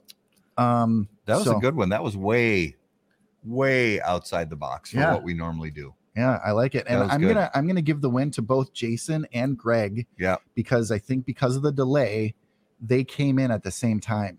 Yeah. About so Yeah, Greg, that was good. We don't always give away prizes, but Greg, send me a send me an email, Matt at howaboutthatcigar.com. Send me an email with your address. I'm gonna get you a prize. So uh because you uh you had that guess right around the same time Jason did. Um, so thank you for uh all you guys for watching. Uh, so Chad says, yeah, pretty much. if you code in the hospital, there's only about a 10% chance you walk out of the hospital. Man, this is all this is a very light and and and and fun uplifting. uplifting uh sort of segment that Absolutely. we have right now. yeah, happy times. It's morbid, but we love it. So that is this week's Numero de los Muertos. And again, Numero de los Muertos brought to you by Smoke Inn. So, Jason, some non cigar, non magic related questions. This If is the you- 20, 20 question things. No, this No, is this, this is, is- these are just fun lightning round questions. Go for it. So, if you could hear the thoughts of one living person for 10 minutes, who would it be and Oh why? my God, Donald Trump! I want to know what's going on in there. That's a very common answer. Woo, what the What- fuck is going on up People, top? people just want to know what in the hell is going Yeah, on I inside that just want to peek in there and see, and just kind of tinker around a little bit. Oh, man, Both sides the of the greatest thing. aisle. Yeah. Yep. yeah. All right. So, Jason, if you were about to get into a fight, what soundtrack music would come on? Oh, something from the '80s. Some, something jump. Yeah, Jump. yeah, some Van Halen kind of. Van Halen jump. I Nice. like it. I love that. Yeah. All right. Um, choose one of the following. You could hit a home run as the starting pitcher. You could score a touchdown as a defensive lineman. You could score a goal in a hockey game as the goalie, or a goal in a soccer game as the goalie. Uh, baseball, first one. Baseball. Yeah, very common answer. Definitely my answer as well, always. Um, if you could bring back any fashion trend from the past, Oof. what would it be? Ascot. Uh, I'll be honest. Uh, the the uh, as as a blues guitar player, watching Albert King play Hmm. back in the seventies, he always had his suit jacket open and a white shirt with the with the white co- unbuttons with the big white uh, thing. If you watch Goodfellas, Yeah. Mhm. uh, that the, and and uh, Heat, not Heat. I'm sorry, Yep. Casino. Casino, yeah. The, the long collars that, Yeah. are, that are open. That that that's that still looks badass today. I know it's it's dated, but it still has a like when you see the in the movie, it still looks cool. Yeah. I love it. Yeah. Harry Connick tried to bring that back in like the mid 90s and it, It never didn't, yeah, caught yeah, it did not work. but he Didn't rocked take- it pretty well. He He rocked did. it pretty well. Um, did you have a um, a particular teenage celebrity crush? So when you were a teenager, a celebrity. Oh, Britney Spears for sure. I mean, she had just blown up uh, and I went to a Britney Spears concert with a friend. He got free tickets. He won off a radio show. And we went, they were like third row or something like that. So here we are, like two 15 year old kids going to see Britney Spears. And it was nothing but like seven year old kids around us. Yeah. it was the most awkward thing in the world. And then also, I remember that afterwards, I mean, we can't turn down free tickets to go see Britney Spears. And it was a hell of a show. I mean, it's not my music, it's not my cup of tea at all. But I mean, they made the whole arena rain. I'm, so I'll say it again the arena they played in rained. They brought in rain machines like from the movies. And all of a sudden, shit. there's like 200 yards squared that's raining and then they raised all the dancers up they were suspended mid-air through with cables halfway up dancing in the rain 50 feet off the ground and with l- lights from above so that created a big shadow underneath i mean it was like one of the most amazing productions i've ever seen even though it's not really my cup of tea for music but it really was kind of mind-blowing to watch Yeah. that live and then afterwards we bought bootleg t-shirts in the street Britney Spears T-shirt, right? And it's just some guy, some guy from New York City selling knockoff that had nothing to do with the show, Right. selling twenty dollar T-shirts out in the street. So of course we bought them, and I'm a medium or a small, but I bought the medium, and I washed it, and the next day that shirt was like this. like baby gap. It- yeah, I'm telling you, the shirt was a foot by a foot. I've never seen a shirt shrink like that in my life. Yeah, Right, we was- call we call that schmedium. Yeah. and it was hilarious because you had to put it on and take a photo of me in a Britney Spears t-shirt Please tell me you with still her have that t-shirt. completely stretched out, like she was totally uh, distorted, like crazy, and like every wrinkle of skin was showing right through the shirt. And you couldn't put your arms down; they were like stuck up like this. That was a good, good Did time. it again. Oops, I did it again. Please It- tell me you still have that t-shirt. I I don't know, but I know I have that picture somewhere. Awesome. I love that. I hope to see that someday. So if you could add any person's face to Mount Rushmore, any person at all, does they don't have to be presidential or founding father anything. Anybody's face to Mount Rushmore, who would it be? Um, that is a really tough question. That's a great question too. I I don't know because you don't want to go like is it personal or is it someone that's done great things for for everything or somebody you just really appreciate? Um I'm gonna have to get back to you. And the answer I've got is so obscure. I don't know if anyone will even know it, but uh, there's a guy named Robert McKee who wrote a book about story Okay. and it changed my life uh, Hmm.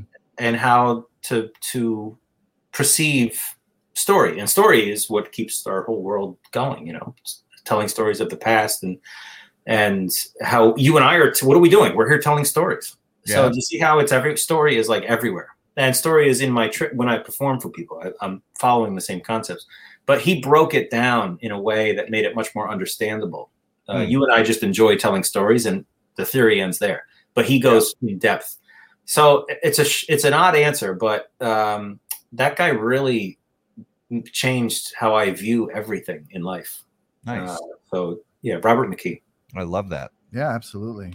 All right, so let's uh let's go to this week's notable smokable and notable smokable as always is brought to us by our friends at Ace Prime Cigars. Ace Prime, notable cigars, notable passion, notable purpose.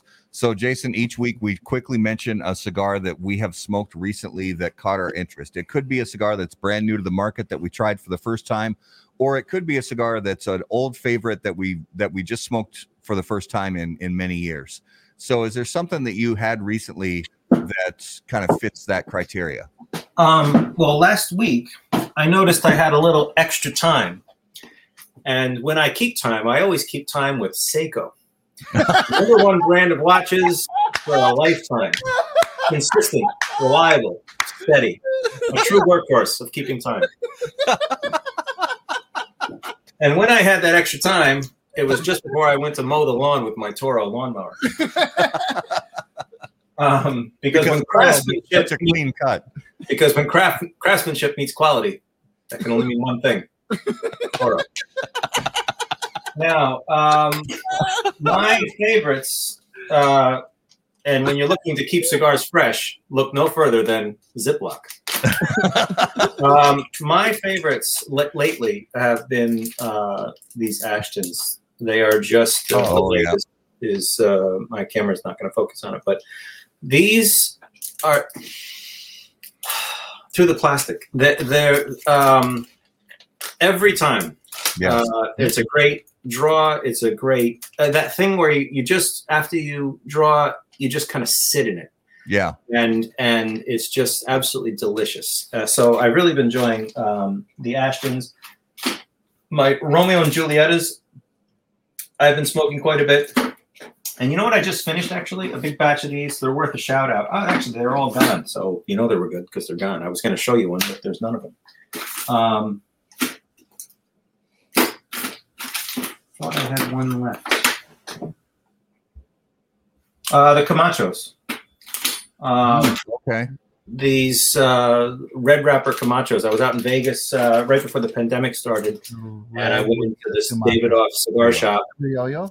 Criollo. and they had uh, this kind of limited edition uh, Camacho that was just excellent. And so I had it there. And when I came home, I went to CI Cigars. Uh, Cigar International. Uh, there's a Tom's. I'm sure you guys know all the Yeah. uh, cigar um, bulk type places. And uh, I found a good deal on them and ordered them. Oh, and by the way, these Davidoffs, um, these I've really been enjoying these. Oh. So, Very good. so uh, good. but not only that, I for some reason the, lately I've enjoyed the smaller because it's only like a, a 10 minute smoke. Yeah. That means in the middle of the day or something between students or between uh, I, I don't have um, uh, just on a busy day, for example, I can just get away for 10, 15 minutes. Yeah. Uh, that's the great way to smoke there. At the end of the night, seven o'clock, eight o'clock, whatever, then I can smoke some, and, and enjoy it. I don't want, I don't like the idea of starting something and leaving it and coming back. Yeah. Um, and so I've really been enjoying those David Davidoffs. They're just so damn good. Yes. Yes, they Absolutely. And since they're small, you don't have to worry about the bad draw stuff. They're they're just every one I've ever had has been just perfect. Yeah. Uh, Mhm. that's why So it's, that's it's interesting that you mentioned Camacho because my my notable smokable this week was was also a Camacho that was uh so they they did this uh for a few years they did this thing called the Brotherhood series when every year they would release a different sort of special blend as part of the Brotherhood series and um, I want to say it was 2014 or 15. They did one called the Shellback, and I'll I'll uh, shamefully hold my phone up to the screen there, and they had this bright green, bright green color uh, to the uh, to the the graphics on the band, and it's it's interesting because it's one of the Brotherhood series that a lot of people sort of in the cigar community really didn't dig on very much, but I loved it, and and I have maybe seven or eight left in a box, just sitting in the bottom shelf of my humidor, and I I uh, was rifling through it last week looking for something to smoke and and saw that and said, yeah, I haven't smoked one of those in a in a year or so. Let's try it. Mhm. And I just think they're even after all these years, I think they're smoking. Yeah, I am not a cigar snob when it comes to the particular brands and things like that. And some people think, "Oh, I don't smoke those," and, but that, that haven't. I, I, it's one of my least favorite human experiences. Oh, I love sushi. I hate sushi.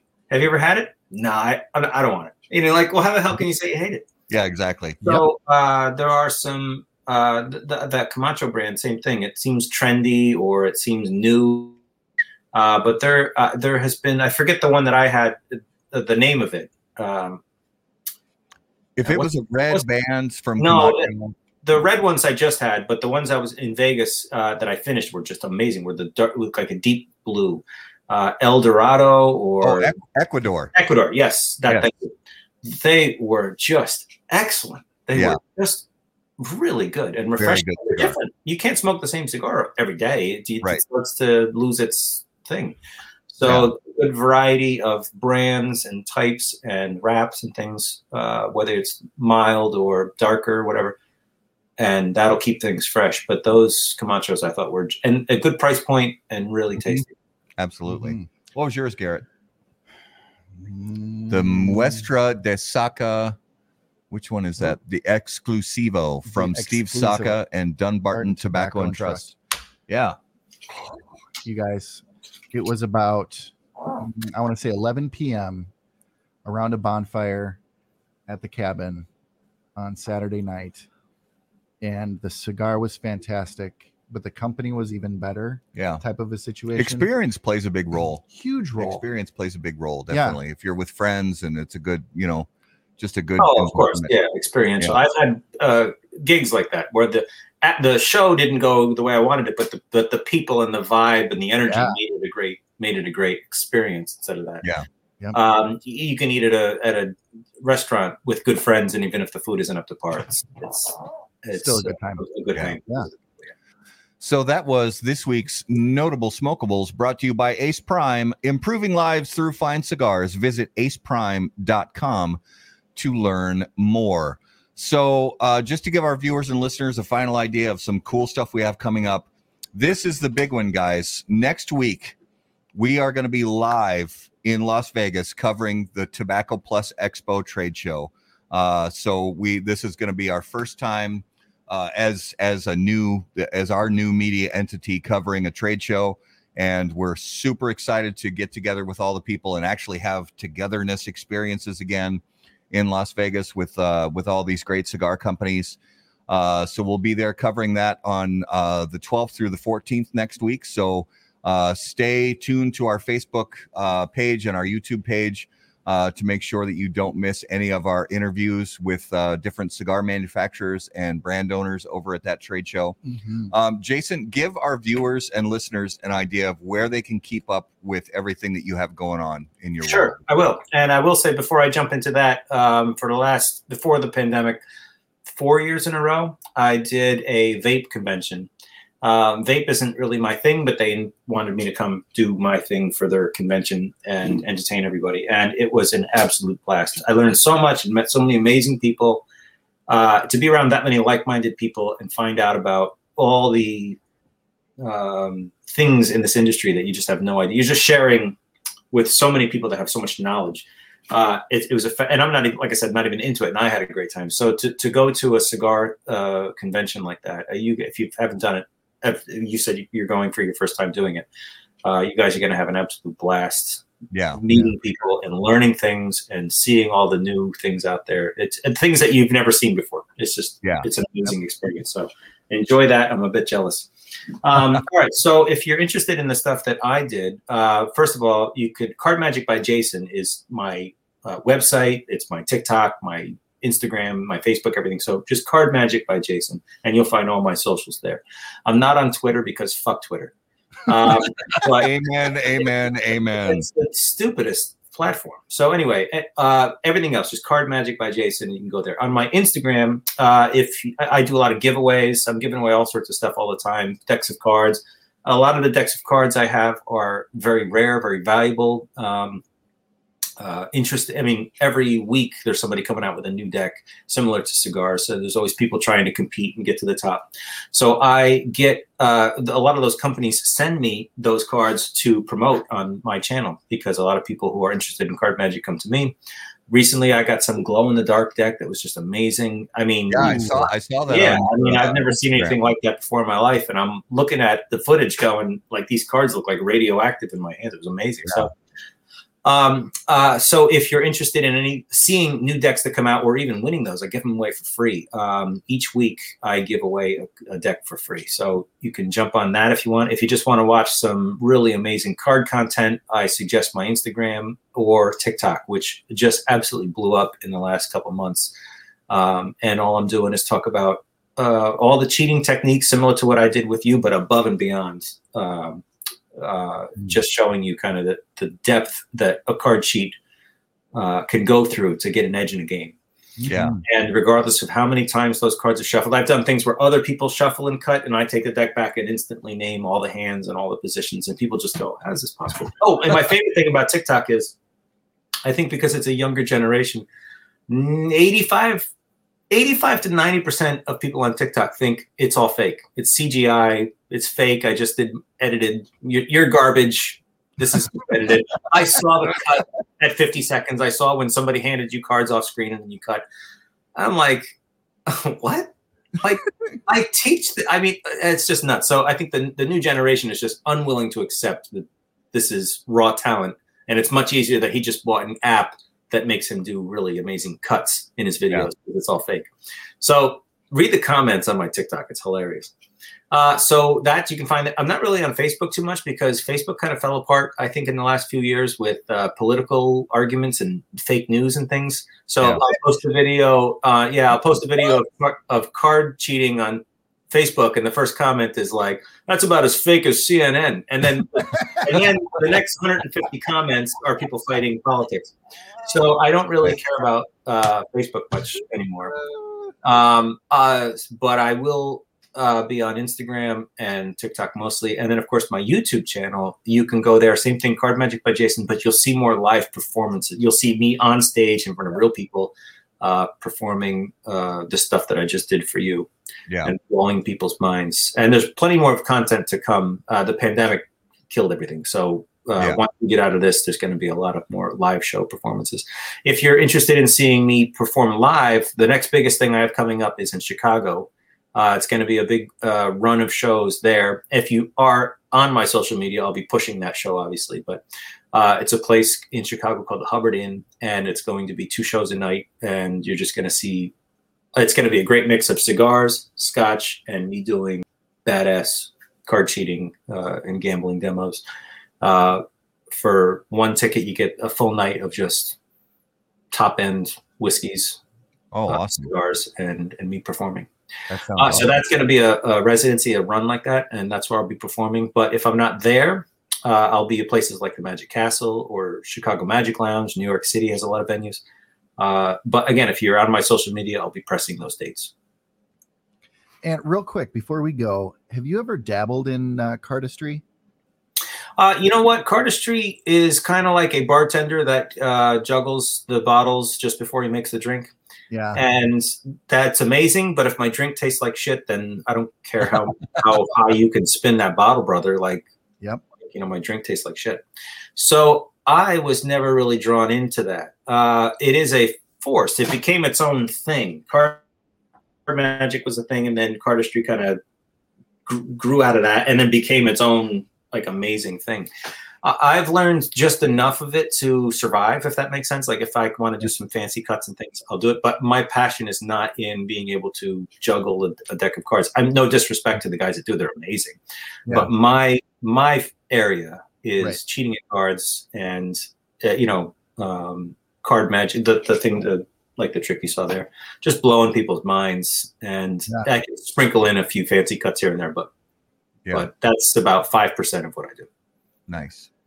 Well, Jason, thank you so much, Thanks brother, so for much. being on the show. We had an absolute blast. This was, uh, I'm gonna, I'm gonna say this was one of my favorite shows. I love doing things that that just kind of take us outside of our, our, our. As much as we love the cigars, this was, this was a great time to, uh, to just get outside of that and and have have some good times with cards and get to know you. So thank you so much.